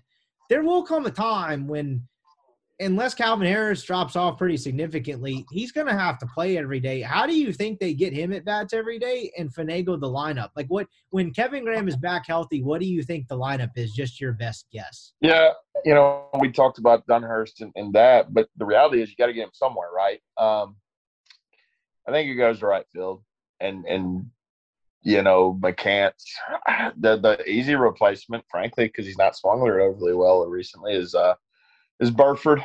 Um, you know, Leatherwood's hit some balls well, because you know you you would think that that you know Graham probably replaces maybe an Alderman um, when he gets back, and and however you want to do that. Um, and then it's kind of a situation of of does he replace, you know, um, Burford, or does he replace Hayden Leatherwood? And um, you know, I don't think Burford swung it overly well the last few weeks. Um, but you know, obviously the potential is really there because he was really, really hot to begin the year. Um, so I don't know. It's it's it's one of those two guys, though. I mean, you're you're lucky that Justin Bench can play anywhere and be the best defender at anywhere on the field besides catcher. So you can do a lot of things from a flexibility standpoint. Um, so I don't know, but I, I think that I will say this: bench provides you the flexibility to do whatever you need to do to get them on the field, which is certainly a benefit for Ole Miss. Incredibly invaluable, and it's the same way the kid's been the entire career. I don't really have a great answer for it either. Like I think you do Calvin Harrison right field, maybe option sling him to DH, but that. So that's another thing to keep on the horizon. But man, this team has so many moving parts. That feels like a, uh, as I like to put it, when it comes down to a personal task of mine, a big time future them problem. They will uh, they will cross that bridge when they come to it. You ready to make some picks for the weekend? For sure. Great. Well, I, I mean, I'll end up saying this every weekend, so pretty much just run the tape back. But a pretty awesome weekend of games. Um, Georgia hosting Florida. Georgia takes the series against State opening weekend loses two or three to a Kentucky team that really needed that series. And then Florida kind of has to feel like they let one get away after LSU back into that series. It is Georgia, Florida in Athens. I'm going Florida takes two.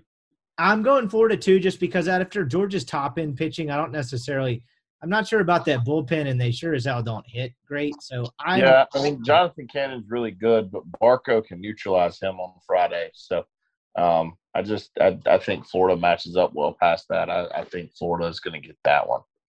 I'm going to go Florida two there as well. South Carolina, Missouri. Missouri showed no feistiness.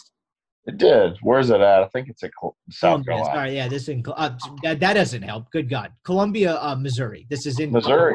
Okay, is that Missouri? I'll go. I'll go. Uh, the Gamecocks win two. I'm going to go Gamecocks win two in a hard fought series. That's one of those ones. If you're South Carolina and you're a club that's you know, if you get hot, maybe you get in the uh-huh. back end hosting conversation, but probably a two seed. South Carolina should consider um, not losing midweek games to the Citadel and Presbyterian sometime soon. Just a word of advice for your RPI. Yeah, they got two wins over uh, three wins combined, like one over Texas, two over Vanderbilt, and you look at their record, and it's like, what do you guys do? Like, oh, they got they got two over Texas. Oh, that's right. They won. That's right. They got two out of three. They have four wins. Yeah. And they lost to Presbyterian and the Citadel. You're almost talking me into Missouri too, but I just I can't do it because I. No, um, Ole Miss, Kentucky. Ole Miss win. Ole Miss wins two. Yeah, I'm going Ole Miss too. Um, trying to think. In, yeah, yeah, Ole Miss wins two. I was trying to think the last time Ole Miss played up there. I think it was 17. It was 17 or I think 17 or 18. I can't remember which one it was. It was it was, it was 17, and the reason I remember that is because it was it was uh, Woolfolk's really really good year. Okay, there you go. Um, Alabama at home against A and M. This feels like a series the Tide have to have. I'm going to go Alabama too. Yeah, I'm going to tell you Alabama wins too because I actually think Bohannon's a really good coach, and I think Alabama's a lot better than they played the first two weekends. So I don't think A and M's as good as they played at LSU that weekend. I so yeah. fluky too. Yeah, I'm going to go A and M wins too, or excuse me, Alabama wins too. I apologize. Vanderbilt hosting Tennessee. there's going to be some pissed off Vanderbilt fans when Tennessee goes into their stadium and talks all that noise and then wins too, and there's not much you can do about it. I'm personally very much looking forward to that. um, I think the better question is, does Vandy win a game? I yeah, think they do. I think they get a game. I think they. I think because they're going to have. They don't have the starting pitching problems Ole Miss has. I think it's Tennessee too. Yeah, yeah, I think that's where I'm going as well. I mean, how that would double Tennessee's loss total on the year, on almost April. Um, Auburn at LSU. This is a good one because Auburn LSU. last weekend and has a nice series win at A and M. I LSU I wins. I'm going to go Auburn too. I don't necessarily care about LSU. LSU's playing well. I know they're coming off the big series win, but team that didn't play great defense and the pitching is iffy. I, I don't know. I'm going to go Auburn too. I hope I'm wrong, but uh, I just I, them losing two series in a row in Baton Rouge, kind of hard for me to pick against that. Arkansas hosting State. Arkansas wins too because that's just what they do against Mississippi State. I think that is exactly correct. I'm going to Arkansas too as well. What a weekend of games. I'm looking forward to watching it. He is Collin Brister. I appreciate the time, my man. We'll talk to you Sunday. Sounds good. All right, that was Collin Brister. I appreciate his time as always. Good stuff from him. We'll be back on the Sunday show discussing what is going to be a fascinating series. Whether Ole Miss takes two, gets swept, or sweeps themselves, or loses two out of three. It is going to be a fascinating series. A lot to talk about as we still have a lot to learn about this team. All right, we got Grill Corner with Greg on deck. He answered your grilling questions. We'll do a couple more of these throughout the spring and summer. So if you missed it, no worries. We'll get to you next time. I'll get the questions filed away if you sent one after the deadline. No sweat. We'll hit you next time. Here is LB's Greg on a lot of different grilling stuff. All right, we now welcome on Greg the Meat Shark Jones. It has been quite a while. It is a, uh, I would say, a halfway edition of Grill Corner. I didn't do a great job of marketing Grill Corner, but we do have a couple questions to answer. Figure we check back in with you, see what's going on. Maybe some horse racing, the March Madness. What's up, my friend? Happy birthday, by the way. As we record this, it will be the day after your birthday when the fine pe- people out there are listening. But as we sit here and record this, happy birthday, my friend. Yeah, man. Thank you so much. Uh, you know, it just uh, it's just a regular day. I came to work and uh, got all my work done, and uh, there was a couple new books at the library I had to check out and uh, make sure they were readable. And uh, here I am at uh, doing the podcast. Nothing will top the time that we. I can't remember what exactly we were doing. I'm sure we were doing picks where uh, you were doing it from the library in between Jaeger bombs. Um, that was Yeah. an all time episode. That uh, supposedly that was a very saucy podcast. yeah, through, the, uh, through a couple through a couple customers that came in. They were like, "Hey, look, that uh library podcast was pretty saucy." So uh, I think we're just going to have to call that the saucy podcast. I didn't have any Jaeger on me, but I had to pop a top during that podcast just by osmosis by listening to you. Uh, it happens from time to time. I don't make a habit of it anymore. I would say I forget one of those COVID, the one of those COVID games. Um, I had just gotten to Dallas and I had to record a post game pod with Collin after I'd been at the bar. And let's just say we won't make a habit. Yeah, I mean, like every customer that comes in and say, "Hey, I've uh, heard you on the podcast," I'm like, "Look, man, me and Rippy have fun on the podcast. So uh, if you enjoyed the podcast, then we appreciate you uh, listening to it. So I mean, you know, that's just how I feel about it. We we have fun on this. Absolutely. And uh, that I maybe had a little too much fun before I podcasted that night. But hey, it happens every now and again. So as we uh before we get into a couple of these uh grill corner questions, just kind of give me the lowdown what's going on at the store. The people have been asking you and I uh at texting about this earlier in the week. We got to get the message out about the Gluckstadt store. Explain because the way you explained it made way more sense to me to where it's just kind of on pause. But I'll leave it to you. Floor is yours. What's up the update with the Gluckstadt store? Yeah, I mean, like, man, we had the the ducks in the row on the podcast. I mean, on the the LB's location in Gluckstadt, and uh, man, uh, with inflation, gas prices, and everything, we uh, we actually you know ordered coolers and everything, and we weren't going to get coolers until August. So it's kind of hard for me to, you know, uh, just put my name out there and you know buy. Uh, monthly uh, bills and everything until we could sell one steak in August. But it's, it is what it is. We're not pulling the plug on it, but we're going to try to work on it and we're going to try to uh, get it opened up because, you know, I know some there's some people in the Gluckstadt area, the Lake Caroline area, the Reunion area, you know, just every every area in that vicinity that wants something really cool like LB's where they can come and get a steak and some poppers, some asparagus, some stuffed mushrooms, and uh, you know we're just trying our best with it. But right now is just now's not the time for it, and we're just gonna you know just uh, pick and choose or uh, when it when it's available, and uh, we're gonna try to try to get something going maybe next uh, next next year whenever uh, the time's right. Yeah, not to turn this. I think that's a, like a smart way to look at it. One, and not to turn this into economy corner, but with like the supply chain and all that, it sounds like it'll probably be this way through the summer, maybe a little bit into the fall. But if you can kind of get to where we're really kind of where we're at a year from now, maybe some of the craziness will have subsided from some of the supply chain standpoint. That's for people to uh, forecast that are way smarter than us. But I will say, so for my day job, um, one of the things that we're doing on our website in the grease industry is uh, we're doing like customer success stories. Like we just launched a we just launched a gigantic partnership with Chick Fil A, and brands like Yeah, that. because it so- promotes your business. yeah, we'll it write about you- it and put it on the website. But I'll tell you, with some of our like some of the better customer success stories we do are like not the I won't call it mom and pop, but like more local chains. And on multiple occasions, when I've been talking to a restaurant owner that's you know maybe got three, four stores and is trying to expand to five or six. They're either putting it on hold, or when I ask them how that's going, they're like, "Hey, I don't necessarily want this in the piece, but it's an absolute disaster trying to open up something new right now and trying to expand." And it's like it's not even a market thing. Like the business is there, the people want it. Like we just can't get the stuff in place we need to get in place to open the location. So like, Yeah, I, I, I- I, it- mean, it's a common thing right now for sure.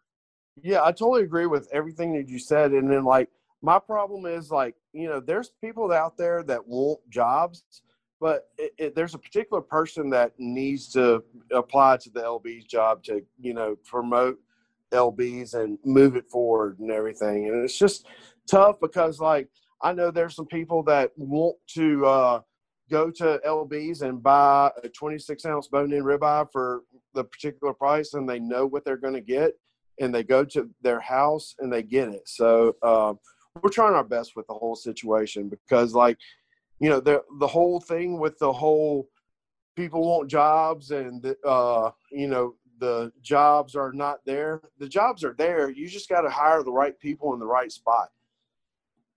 Absolutely. Well said.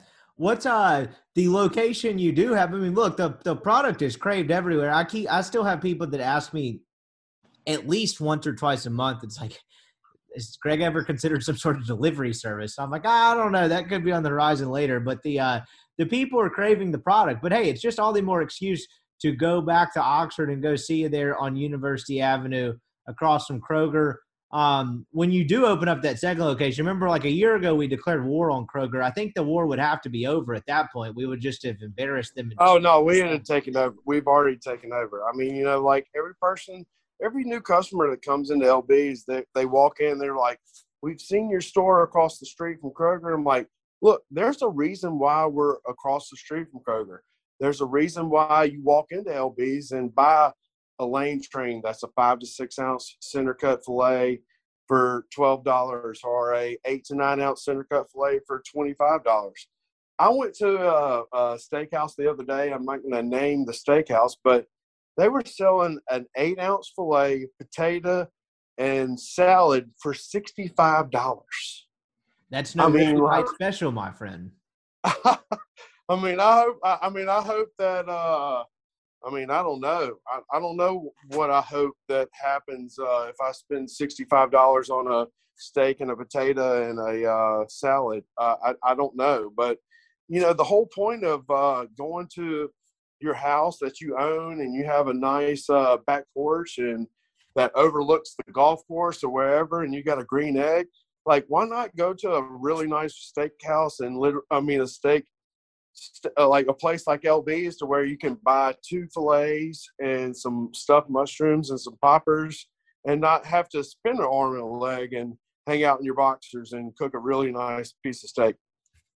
Absolutely. I mean, you really just kind of completed the ad read I do every time about LBs, like starting it out, you know, beyond what great, what, what the great product is, but like you're getting to that time of year, the weather's warm outside. You know, I'm, I, uh, you know, we, we started this grill corner kind of not like as a joke, but like I'm kind of the butt of the joke sometimes because I am not by any means like, you know, Bobby Flay over here. I can do a steak and a couple other things, but really, and even with that being the case and my grilling like knowledge and like repertoire i'd say being limited like one of my favorite favorite like evenings is just throwing something on the grill and having like outdoor tv i'm a huge outdoor tv guy you throw on the baseball game and you just enjoy the warmer weather you can't beat that with the stick you know got a cooler Yeah, for sure. whatever it is you drink that's the best to me that's the best way to spend really any night but obviously that probably wouldn't uh probably not watching many Ole Miss hoops games outside if you're picking up down. But Yeah, you know, no, as the weather gets was kind of- warmer, it's a pleasant evening. Yeah, it was kind of funny. Like uh, whenever you get a 12 pack of wings from LB's, you know, just put them on the top rack and I don't know, drink two, three beers, however you want to put them, but like just let them hang out and uh, enjoy your conversation and enjoy your view of uh, your back porch and whatever sports there's on the on the TV. But just low and slow those wings, and then be like, oh well, uh, I think they're done. You know, just you know, it's all about community and just being a part of something and uh, cooking good food. Absolutely. Speaking of cooking good food, you're the man that people want to hear from. We got quite a few questions to get into. Let's knock them out so you can uh, get back to enjoying the birthday there at the library before it uh, closes and they make you check out all the books. Luke. Well, it's a one o'clock night, so we're good. We're good. there you go. There you go. Luke Vaughters, leadoff hitter here on the first uh, grill corner of the spring. What's your favorite cut of beef and how do you like it cooked? You know, uh, it's so funny because there's so many people that come in and ask, like, what do you like? Like, uh, and then they point at ribeye, filet, strip, or whatever. You know, there's there's a lot of really nice cuts out there, and there's a lot of exclusive cuts, and that's kind of why LB's has been open, and it's kind of why LB's is still across the street from the Kroger for 13 years now. I like the Wagyu Denver cut. It's a the bottom flap of the chuck roll um, you know, it's a, it's a nice cut. It's real meaty and real fatty. Um, I like the New York strip. I trim all the chain muscle and the fat tail out. So, I mean, you know, that's a good piece. But if I'm to say, hey, I'll just like the filet mignon just because everybody else likes the filet mignon, you know, I prefer that Wagyu Denver cut. You need to try that. If you've never had that Wagyu Denver cut, you know, uh, take a chance on it. You know, there's it's a nice cut. It's real lean. I trim the fat out. You know, why not take a chance on it? But whenever uh, the chips are down on the table, I prefer that bone-in ribeye, 26 ounces, cap side. You know, just go with that bone-in ribeye. That I should have eaten dinner before we recorded this because I'm gonna start getting hungry. The uh, the, so you mentioned that the uh, there's a reason you guys have been open across from Kroger for so long, and it's the amount of like specialty cuts and custom cuts that you have explain to like someone like I mean I say someone just explain to me because I don't understand it. When you say like a custom cut or like a specialty cut like that, what are you guys doing to get that that a chain like Kroger's not? Like what goes into being able to corral? What did you say? Denver? What was that? Wagyu Denver? What? It, the Wagyu Denver cut. Yeah. There we go. Like what goes into attaining something like that? Is that you doing the work to cut it yourself? For sure, and that's what we do here. We make our own sausages.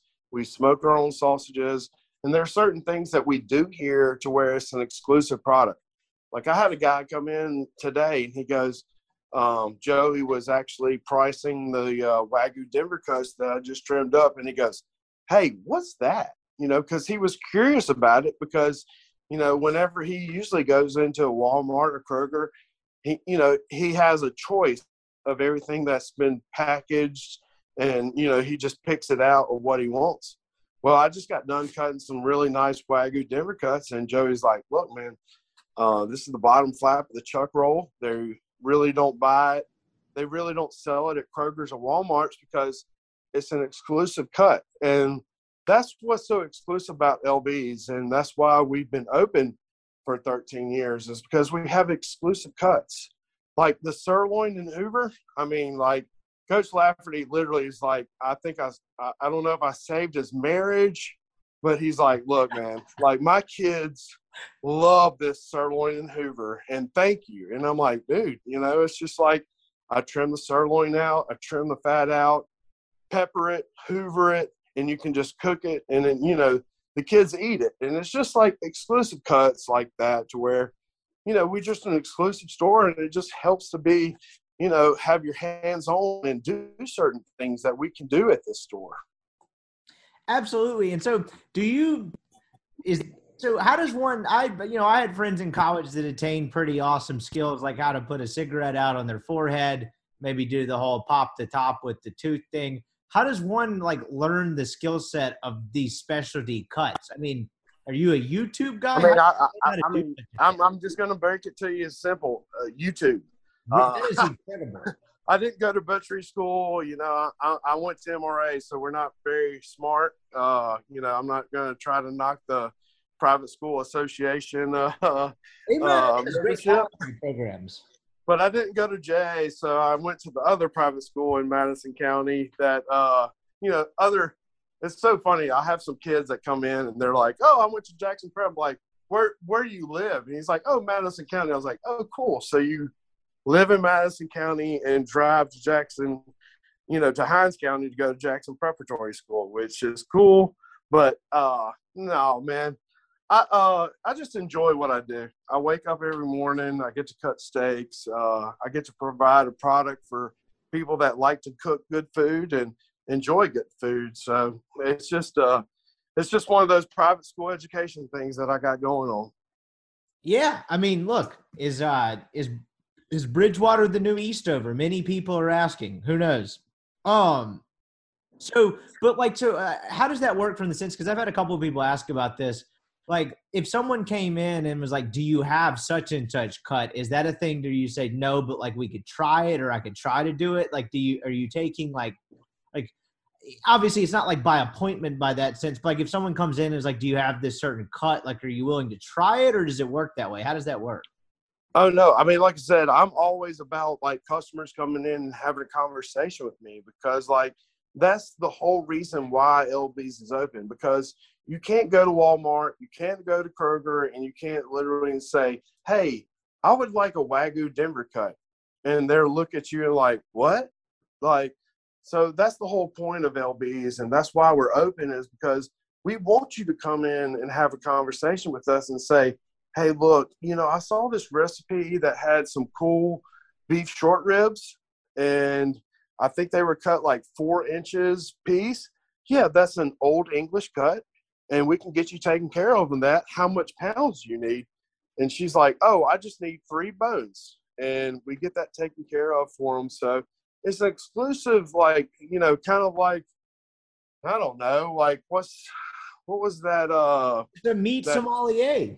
Yeah, like meat sommelier, or what? What is the uh? What's that movie called? The Snakes, not the Snakes.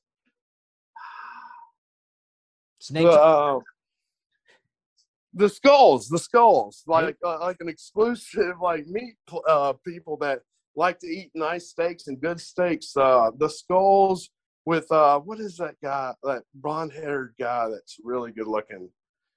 The skulls, skulls two, one and two, where it was like an exclusive fraternity where, like John F. Kennedy was that the skulls? You're asking the wrong fellow, pal. I'm better. All right. Well, anyway, I apologize for going off script, but anyway, uh, it's just like an exclusive fraternity of people that really like to eat what they want. Like I had a customer come in today, and they wanted some uh, spiny lobster, and I said, "Look, I can get you some spiny lobster, no problem. They're going to be fresh." And you know, he got five spiny lobsters for the weekend, and he's he's excited about what he got? You know, so it's just exclusive products and exclusive clientele. And we try to help out everybody that we can. That's a hell of a marketing message too. I mean, my God, uh, what uh, eat what you want, print the shirts. We could print out. The- I mean, shit. We we we started making a sausage with Cheetos in it. I mean, you know, I don't know what else you need me to do. How does that? How does we what, did? A, uh, we started doing this. Uh, we did the spicy Cheeto chicken sausage so it is a chicken sausage with flaming hot Cheetos, high temperature cheddar cheese, and paprika. So it is a Cheeto chicken sausage. I mean, so yeah, you need to get in on that. Was that a recommendation, or was that you guys maybe in the back? Uh... You know, uh, we uh, we start, uh, we got in a circle and we uh, collaborated our uh, two mind, two and a half minds of five people and uh, that's what we came up with. Uh, we came up with a Cheeto sausage with uh, high temperature cheddar cheese and flaming hot Cheetos, and it's actually really, really good. That sounds honestly incredible. Was is there any? And we actually did another fajita uh, uh, funyun sausage. So we did a chicken sausage with green onions and funyuns, and called it the chicken grunion sausage. I could go so many directions with this. I have so many questions. One, that sounds awesome. Two, do you give any credit to a uh, a wax pin being passed around amongst this brain? Yeah, I mean, look, uh, my mom, my mom is back here behind the uh, doors, and she tries to keep us in between the mustard and the mayonnaise, and you know, she does a really good job. She, you know, obviously she uh, hit on Lane Kiffin which was cool. Uh, you know, standing in front of my mom and I'm sure Lane he's Kiffin and saying that you know she's he's got a rocking body, which you know that's that's how LB's is. We're we're we're we're just laid back people, and we just love our jobs, and we love waking up every morning and making sure everybody has you know fresh cut prime beef uh, ribeye, fresh cut fillet, and just fresh cut sausages. I mean, that's just how we roll around here. The other thing that immediately came to mind, I grew up in the age of YouTube. Uh, my girlfriend is very YouTube illiterate, and I'll like quote like 420 disaster, famous YouTube video, and she's like, "What are you talking about?" Like, Jesus, were you sheltered as a child? One of the ones that comes up was, did you ever stumble across the epic mealtime guys? They would just drink a bunch of Jack Daniels and make absurd dishes. you have any idea what I'm talking about? Yeah, I, I mean rough rough about you know like Yes. uh, Like, they had like a fast food pizza cake where I think they made lasagna or like they made like lasagna out of like 250 White Castle burgers. It, it was incredible, but like this brain trust on the sausage thing sounds a little similar. Um, I don't know if you guys are chugging Jack Daniels and sunglasses like those dudes. yeah no I mean That you know we're lot we're more in 09 maybe than it would play like now.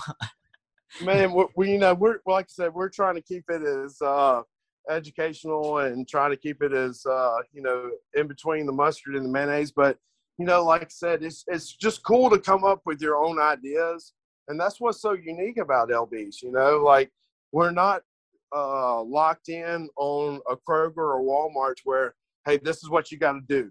You can't do anything else but this. So you know like the ribeye sausage that we make you know, I know we got a question about it, and I jumped the gun on the Twitter that uh, answered uh, how, how what's your ham, best hamburger steak recipe. But you know, it's cool to have a conversation with customers. It's Yeah. cool to like you know talk to customers and have that one-on-one impact with them because like it helps them to where they can cook something and be excited about cooking something down the road. No doubt. And for all those out there listening, because I get so many questions all the time, and we're actually about to get to one where it's like, does Greg do this or will Greg do this? It sounds like the general answer is yes. Just go in there and go see him. Yeah, I mean, just to be like, hey, Greg, you know, like we've known each other for 30 years. I just turned 42. So, I, I, mean, you know, I, I will accept anybody's uh, conversation for 40 years. So, yeah, I'm, I'm excited about everything. And just if you have an idea of what we want, what we, what you can do or what we can do for you, just let us know. I'll be glad to do it for you. Next one we have is chicken, dark or light meat. I, I mean, I'm a dark meat guy. I mean, you know, I just like that chicken thigh. We make that chicken spinach feta sausage with dark meat. Um, you know, the breast meat is cool. I, I uh, we sell a lot of the um, Joyce Farms chicken breasts, two per pack. We season it with the house seasoning and the Greek and the honey garlic and the uh, lemon peppers. So uh, I can't say no. I don't like the white meat, but I'm a I'm a dark meat kind of guy. Fried or grilled was his next one. Whew. You know, after looking at my physique after 42 years of my life, I think I probably need to get in on that grill meat. Fair enough. And then the last one, Just trying to be funny about the whole deal. yeah, the, the last one, uh, which is kind of what we're getting at, probably a good way to put a bow on this first kind of segment of questions is will you ask Greg to carry pineapple plus jalapeno sausage, preferably venison? Thoughts on that? So on the venison, it, um, we stopped doing deer processing because we have to keep everything separate from the USDA products. So like we do actually a pineapple and jalapeno sausage. Uh, it's called the spicy Hawaiian. It's a medium plate sausage, pork sausage with bacon, jalapeno, and pineapple. So you can get that kind of uh, pork and jalapeno sausage feel, but it's just not going to be venison. I just got to like keep everything separate, and that's why we kind of stopped doing stopped doing the uh, deer processing because like you got to keep everything separate, and it's a tough deal to do. So, but we've got a really nice pineapple and pork and uh, jalapeno sausage called the Spicy Hawaiian. You you should check it out. Absolutely. I remember you were talking about the the deer processing and the venison, and I almost turned you into like a glorified not taxidermy, but the the deer processing place, which cracked me up because I now work in a job to where like our marketing area is next to like the customer service. And Yeah, so you know. open. No, I can hear it. And so we do obviously rendering too on top of used cooking oil.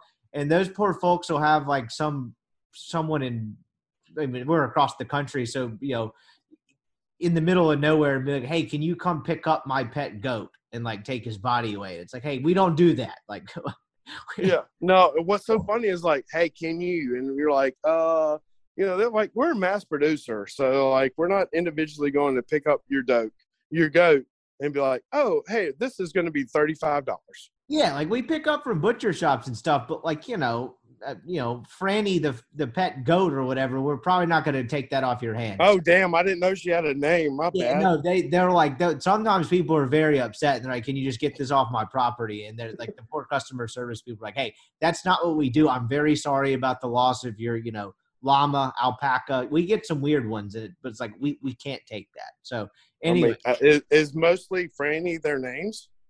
Uh, That no, I seems like a good solid name. I don't know if a goat would look like uh, Franny, but um, we we we've certainly gotten some uh some some strange requests. All I right, can only imagine like being on the phone and like Franny runs off in the pasture and be like, Franny, get, get back here. oh, I think they have people like in tears because like their their pet obscure pet has just died and they've somehow got our number to call us and be like, y'all take dead corpses, right? We're like, kinda, not really, not like that. Um. All right, we got another one down the pipe here. What is Greg's grill of choice for someone when buying a first personal grill? Oh, this is a good question. So, what's my first personal meat that I'm going to grill on the grill? No, no, no, no. I think he's asking about brands of grills. What's uh if you're if someone wants to buy their first grill, so it sounds like this is a newly minted homeowner. I would bet this is a newly minted homeowner in the future. It's a buddy of mine who just got married. Congrats to you, by the way. If he's got- if he's you know taking out a not taking I'd say taking out a grill, um, buying a first grill. Um, what what would you go with?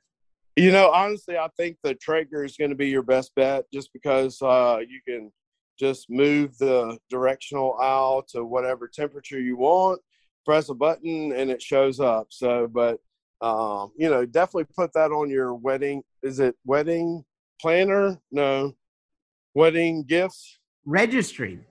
Registry yes. Put put traeger grill on your registry. I think traeger grill is going to be your best option on on your registry but if you don't get traeger grill on your registry i like a good solid weber grill you know is uh the best way to open you know has an open face grill. You can put charcoal on one side have a direct heat side have an indirect heat on the other side where you know you learn how to cook stuff and you can do direct heat stuff indirect heat stuff, put your sausage on indirect heat. But I just think the uh, Traeger is going to be your best bet on uh, if you don't have to buy your grill uh, registry. That, I think let's put that on that. We might need to have a um a wedding registry corner on the podcast at some. Oh yes, let's do that. I got a And, and we can get we can add some gift certificates. You know, if like they uh, heard the the the grill registry uh, podcast, we could probably get like fifty dollars off on LB's gift certificates. I was drinking with some folks in Dallas not too long ago, and honestly, I can't. I, I for whatever reason, I can't remember who this was or where it came from. But one of the dudes was saying that he he had, I guess, recently gotten married, and he was tired of all the home decor stuff, and he was like, you know what, to hell with this. I'm registering a chainsaw. I want a chainsaw, and so he Yeah. registered a chainsaw on his wedding registry. And like, for a guy that's pretty ignorant about how that stuff goes, I would like to know like what's what's acceptable and what is not acceptable to put on a wedding registry. Like, could I put like a TaylorMade Stealth Two or a Stealth Plus on the wedding registry? You know, Yeah, uh, how, how uh, I'm looking for a new driver. How do you know about any of the new drivers? I'm left-handed, so I have to buy the driver. I can't hit it and like get a couple practice swings in and be like, "Oh, I like this driver. Can I buy this one?" Which driver do you recommend right now?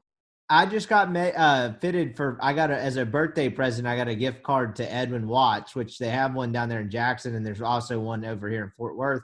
And actually, they'll go fit you. I'm left-handed as well, and I got fitted for a TaylorMade Stealth, and uh, I love it. It uh, it's pretty great. So I guess I'll recommend the Stealth. But honestly, dude, the way with the driver technology is nowadays, whatever feels the best. Like as long as they, when you do go get the fitted part of it, as long as you get the spin and the degree of loft like somewhat in a decent range. It really just comes down to personal feel, and I ended up with the stealth. So I'll recommend to you the stealth. Look, we're out here giving grill corner uh, options, driver options. I mean, I think I, Wedding- I think we've got the whole thing covered. We're yeah, this is about as versatile of a podcast as you could possibly ask for. To So be we got two left-handers on one podcast. So uh, I like this. Uh, I, you know, I, I'm a big guy. I, I like the, you know, I'm just a nine and a half guy, and if it's a stiff shaft and I can hit it really hard, and uh, I'll rip it. You know, but I just, uh, I kind of like the stinger. I'm a I'm a three wood stinger challenge guy. Kind of, I like that. That is actually exactly what I got. I think I actually got a nine degree with the stiff shaft, but I'm uh, kind of in the same boat there. But that's three left-handers on the MPW Digital Network. Chase is left. Oh wow, we might need to uh, start up a we might need to start up a crew. Yeah, there we go. Just a left-handed mafia. Um, all right, here we go for Greg. Best venison recipe. Antonio Batista asks. you know like uh, if you're handle if you can if you can if you own your own deer property you own your own land and you can kill a deer debone the deer and hopefully you can go to your local processor and they and they will work with you about deboning the deer that you just killed and said hey i would like beef burger or smoked sausage or anything like that. And uh, you know, it is what it is on a lot of processors, and uh, you can't get that exclusive product with that. But um, you know, that that that's what I recommend. You know, if you can get your if you can kill your own deer, debone your own deer, make sure you like vacuum seal your own product and like put it in the deep freezer. Find somebody that can process your deer that you killed, not have a processor process a bunch of deer that you you gave into the lot. So that's that's my recommendation uh, rec- recommendation on deer processing. Interesting. So there's is once that like venison, like once it comes back, like when he's like saying best venison recipe, is there any sort of like unique way to cook it, or is it just No, I would recommend doing your own, like trying to like look at YouTube videos. You know, like try to buy, uh, try to buy like a basic, uh, what's that, like shake shake mixer. You know, where it has a grinder on the outside, a mixer in the middle, and everything, to where you do your exclusive stuff, to where you can figure out how to do stuff, to where you can do your own stuff, and you don't have to pay a person to where you don't get your product back because like the uh, stands in in in Jackson, they they're a great processor. They do really good product, but you don't get your product back that you give them. So like the whole point of like killing your own deer, doing your own product, and making your own product. That's what helps you. That's what helps you doing the whole thing. So that's what I recommend is try to get a uh, what is that thing called? just a, uh, just a basic whisker and a grinder on the same thing and just do your own stuff. Do you have a favorite cut of deer meat? There's so many ways to do it. I know. Like, do you, like, uh, in terms of the deer, what do you prefer? Um, I have a real redneck story of a dude next to us at the uh, the place we used to hunt, like deer hunt when I was a kid. Most people out there probably sitting there thinking, "This city slicker deer hunted." Yeah, kinda. But the dude next to us would eat deer ribs. I was never a huge fan of that. I'd actually didn't even know that was really a thing. But I'll just open the floor to you in terms of the deer what do you enjoy most about like uh, i guess deer meat in general Well, I actually went to Moray and uh, I wasn't try I wasn't the most uh, deer processing kind of guy. I'm pretty sure that's more of a Hillcrest and uh, I don't know Central Hinds kind of uh, kind of crew. Uh, uh, we didn't really deer process that deer process pr- process our own stuff from Jackson Preparatory or Jackson Academy and MRA. So, um, with that being said, look, I, I- think taking meat off the bone and knowing what you have, and then either getting a Boston butt, which is pork trim, or beef trim, and just figuring out what you want to do. There's so many different options. You can do a breakfast sausage, you can do a smoked sausage, you can do certain middle things. But as far as the deer ribs, I mean, that's just uh, I don't know, man. That's just trying to make lemonade with a lemon. That's using every part of the animal, as the Native Americans used to say. Yeah, Yeah, for sure.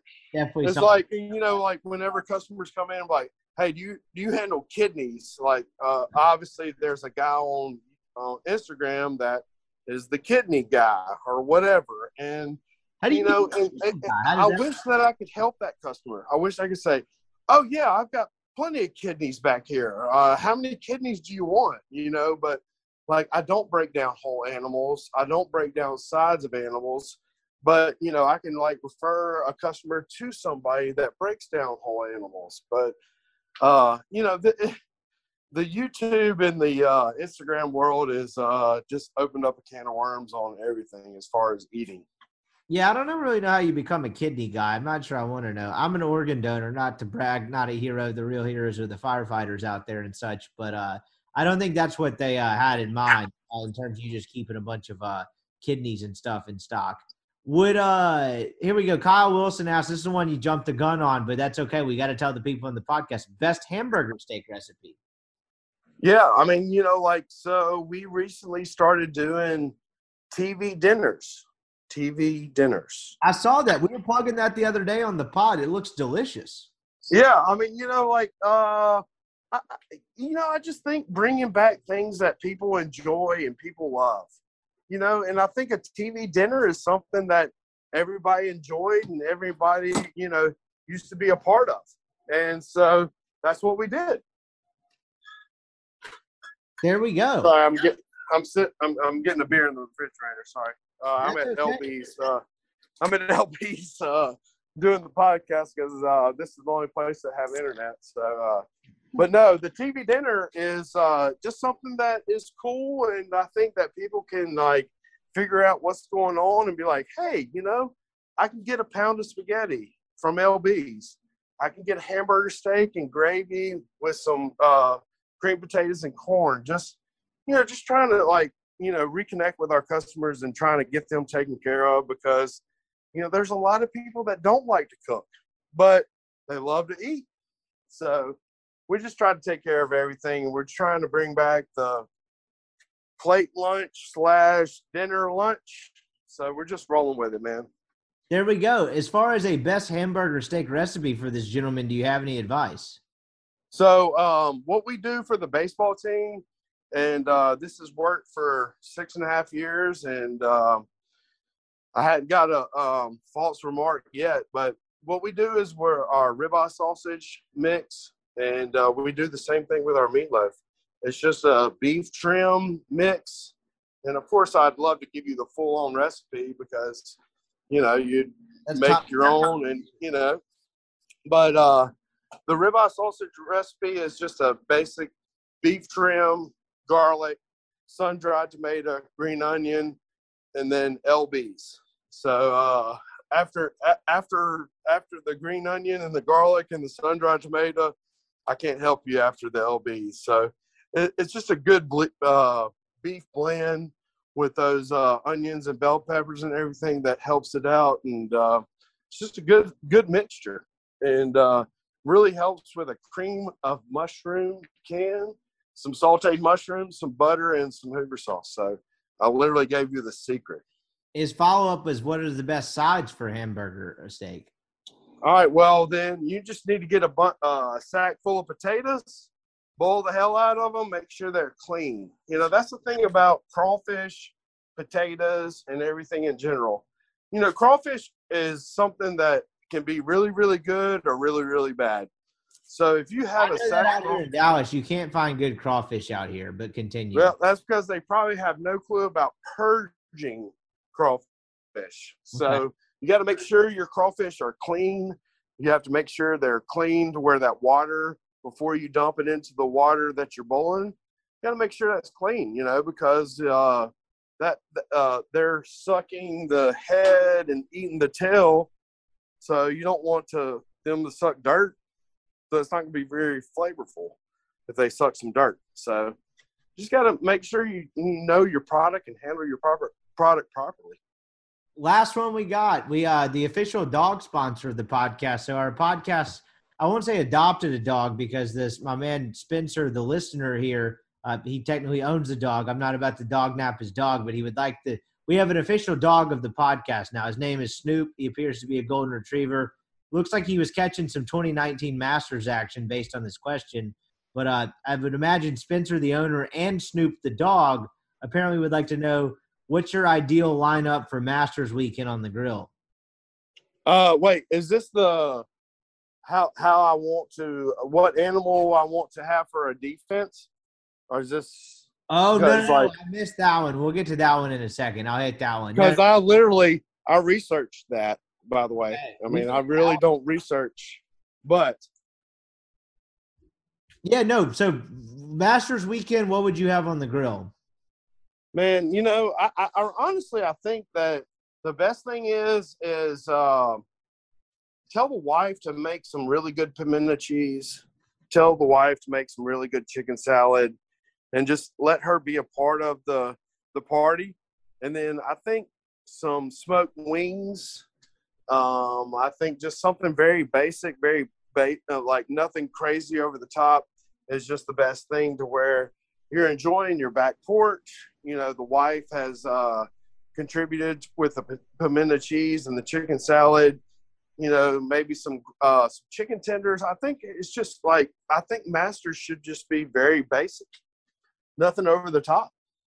There you go. Last one we got. As long as you want to get to it, what's uh ideal? So we had a guy ask checking in here asking about uh asking about your ideal defense if you had to do it Oh. with only an animal. What was I mean, that's a. that- I think that. I mean, is that just one animal in general, or do I have a a different animal in every position?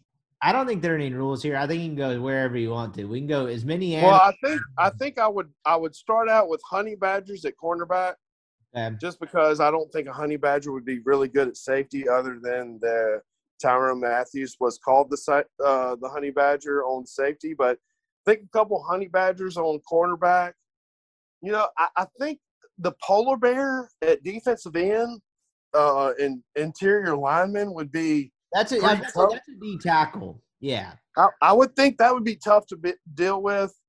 You know, I think there's some cheetahs. Um, you know, some um, jaguars at defensive uh, at at cor- at outside linebacker and and inside linebacker that would be tough to deal with. But um, you know, and in all honestly, I just like I, I, like the honey badger at corner. You know, because you don't know if he's going to come on the blitz or cover that you know number one wide receiver. I'm gonna go I like little bulk on the outside. I'm gonna go with a tiger as the defensive end, or excuse me, lion. Uh, lion. I've watched enough Planet Earth. Read into that what you want, but you know I like their speed off the edge. So I'm gonna go lion defensive end. I don't hate the polar bear aspect. I was gonna go grizzly bear, but hey, polar bear works as well. And then uh, you know middle linebacker, you just got to have something that's zero to 100 pretty quick. Could we get speed on the interior? Maybe go like cheetah or jaguar or something there. Yeah, like I said, I think those uh, those felines on the on the outside cornerback, uh, uh, outside linebacker, inside linebacker. I think you got versatile speed, and they can come cover the cor- the curl route or fill in the gap. But I mean, I think you really got to watch out for that polar bear uh, on in, in, on the inside interior. Going to be hard to top that. That is all we have for Grill Corner this week. I appreciate the time, my man. You were rolling through Dallas this weekend on a uh, horse show. Uh, oh yeah, we're uh we uh we're gonna give you a quick uh uh Arkansas Derby pick. absolutely. Go ahead. just a quick one. You know, there's nine horses in the field, and you know it's a it's a prelim to the Kentucky Derby. It's uh it's a good time, and uh, if you've never been to Hot Springs, I recommend it. You know, uh, rent out a VRBO and uh, enjoy yourself. Maybe get some LB's meats for the weekend. Maybe get some steaks and uh, hang out. But uh, you know, there's there's a couple good horses. There's a Bob Baffert horse, which uh, obviously Bob Baffert is uh, probably not training him, but whatnot. But I like the girl. The the girl can beat the boys this weekend. Secret Oath. You like Secret Oath, Rippy? That sounds pretty awesome. Do I? But does that mean I'm pro Baffert? I thought we were anti Baffert. Well, uh, Bob Baffert, we don't know what the horse's name is. We just uh, he's the number four horse, and uh, No, what Bob Baffert's done is basically uh, sent all his horses to trainers that he can have an ear in. So I mean, that's kind of the situation is with Bob Baffert. Absolutely shameless that Baffert. no, I mean like what's really cool is about the the the Derby is because there's a horse that they paid thirty five hundred dollars for. He's a he's a horse that's run really good. He ran into two uh, two really good horses. Uh, the number one horse, his name is Kavod. Thirty five hundred dollar purchase. You know, like why not root for a horse like this? You know, like everybody thinks that uh, it takes a million dollars to win the Arkansas Derby and win the Kentucky Derby, but why not take a chance on Kavod? But there's a couple other horses. Uh, Uno Ojo, which is means one-eyed horse. He has one eye. Uh, he had a uh, as a yearling, uh, a tree hit his right eye and took his right eye out. So his name is Uno Ojo. So that means one-eyed horse. And uh, he actually won the Rebel. Good horse. Uh, you know, runs runs really hard every time, but there's another horse called We the People. Uh, he's two for two. He's on the outside, and this is uh, it's a good horse, and it's it's hard not to bet on him. But um, but if there's a horse I like, I think uh, the Uno Ojo is a good one. I really like Secret Oath because you know D. Wayne Lukas is the trainer, and uh, he's the uh, this is his best spot to know if he's got a horse to win the Kentucky Derby, and can a girl beat the boys? Why not? You know, if uh, if the boys can't beat the girls, you know, join them, whatever. So uh, I like it. There we go. This has been Grill Corner, Horse Racing Corner, Wedding Registry Corner, whatever you want to call it. Greg the Meat Sharp Jones. We'll do this again soon. I'll do a better job of plugging it. We'll get some more questions. Enjoy your birthday, my man, and we'll talk to you soon. Thanks, guys. Y'all have a great weekend. All right, that is our show. I appreciate you guys tuning in. I had a midweek guest fall through this week. We'll be back to three pods next week. Hopefully, we can get that locked down for Wednesday. So appreciate the patience there, and uh, hope you guys are having a uh, or have a good weekend. Maybe you're already having a good weekend. Hopefully, it's uh, off to an early start already. Doing something you enjoy, maybe a nice cold one in your hand. Be safe out there. Don't do anything I wouldn't do or do. I don't know. You're all adults out there. I can't stop you. Have a great weekend. Connor and I'll be back on Sunday night.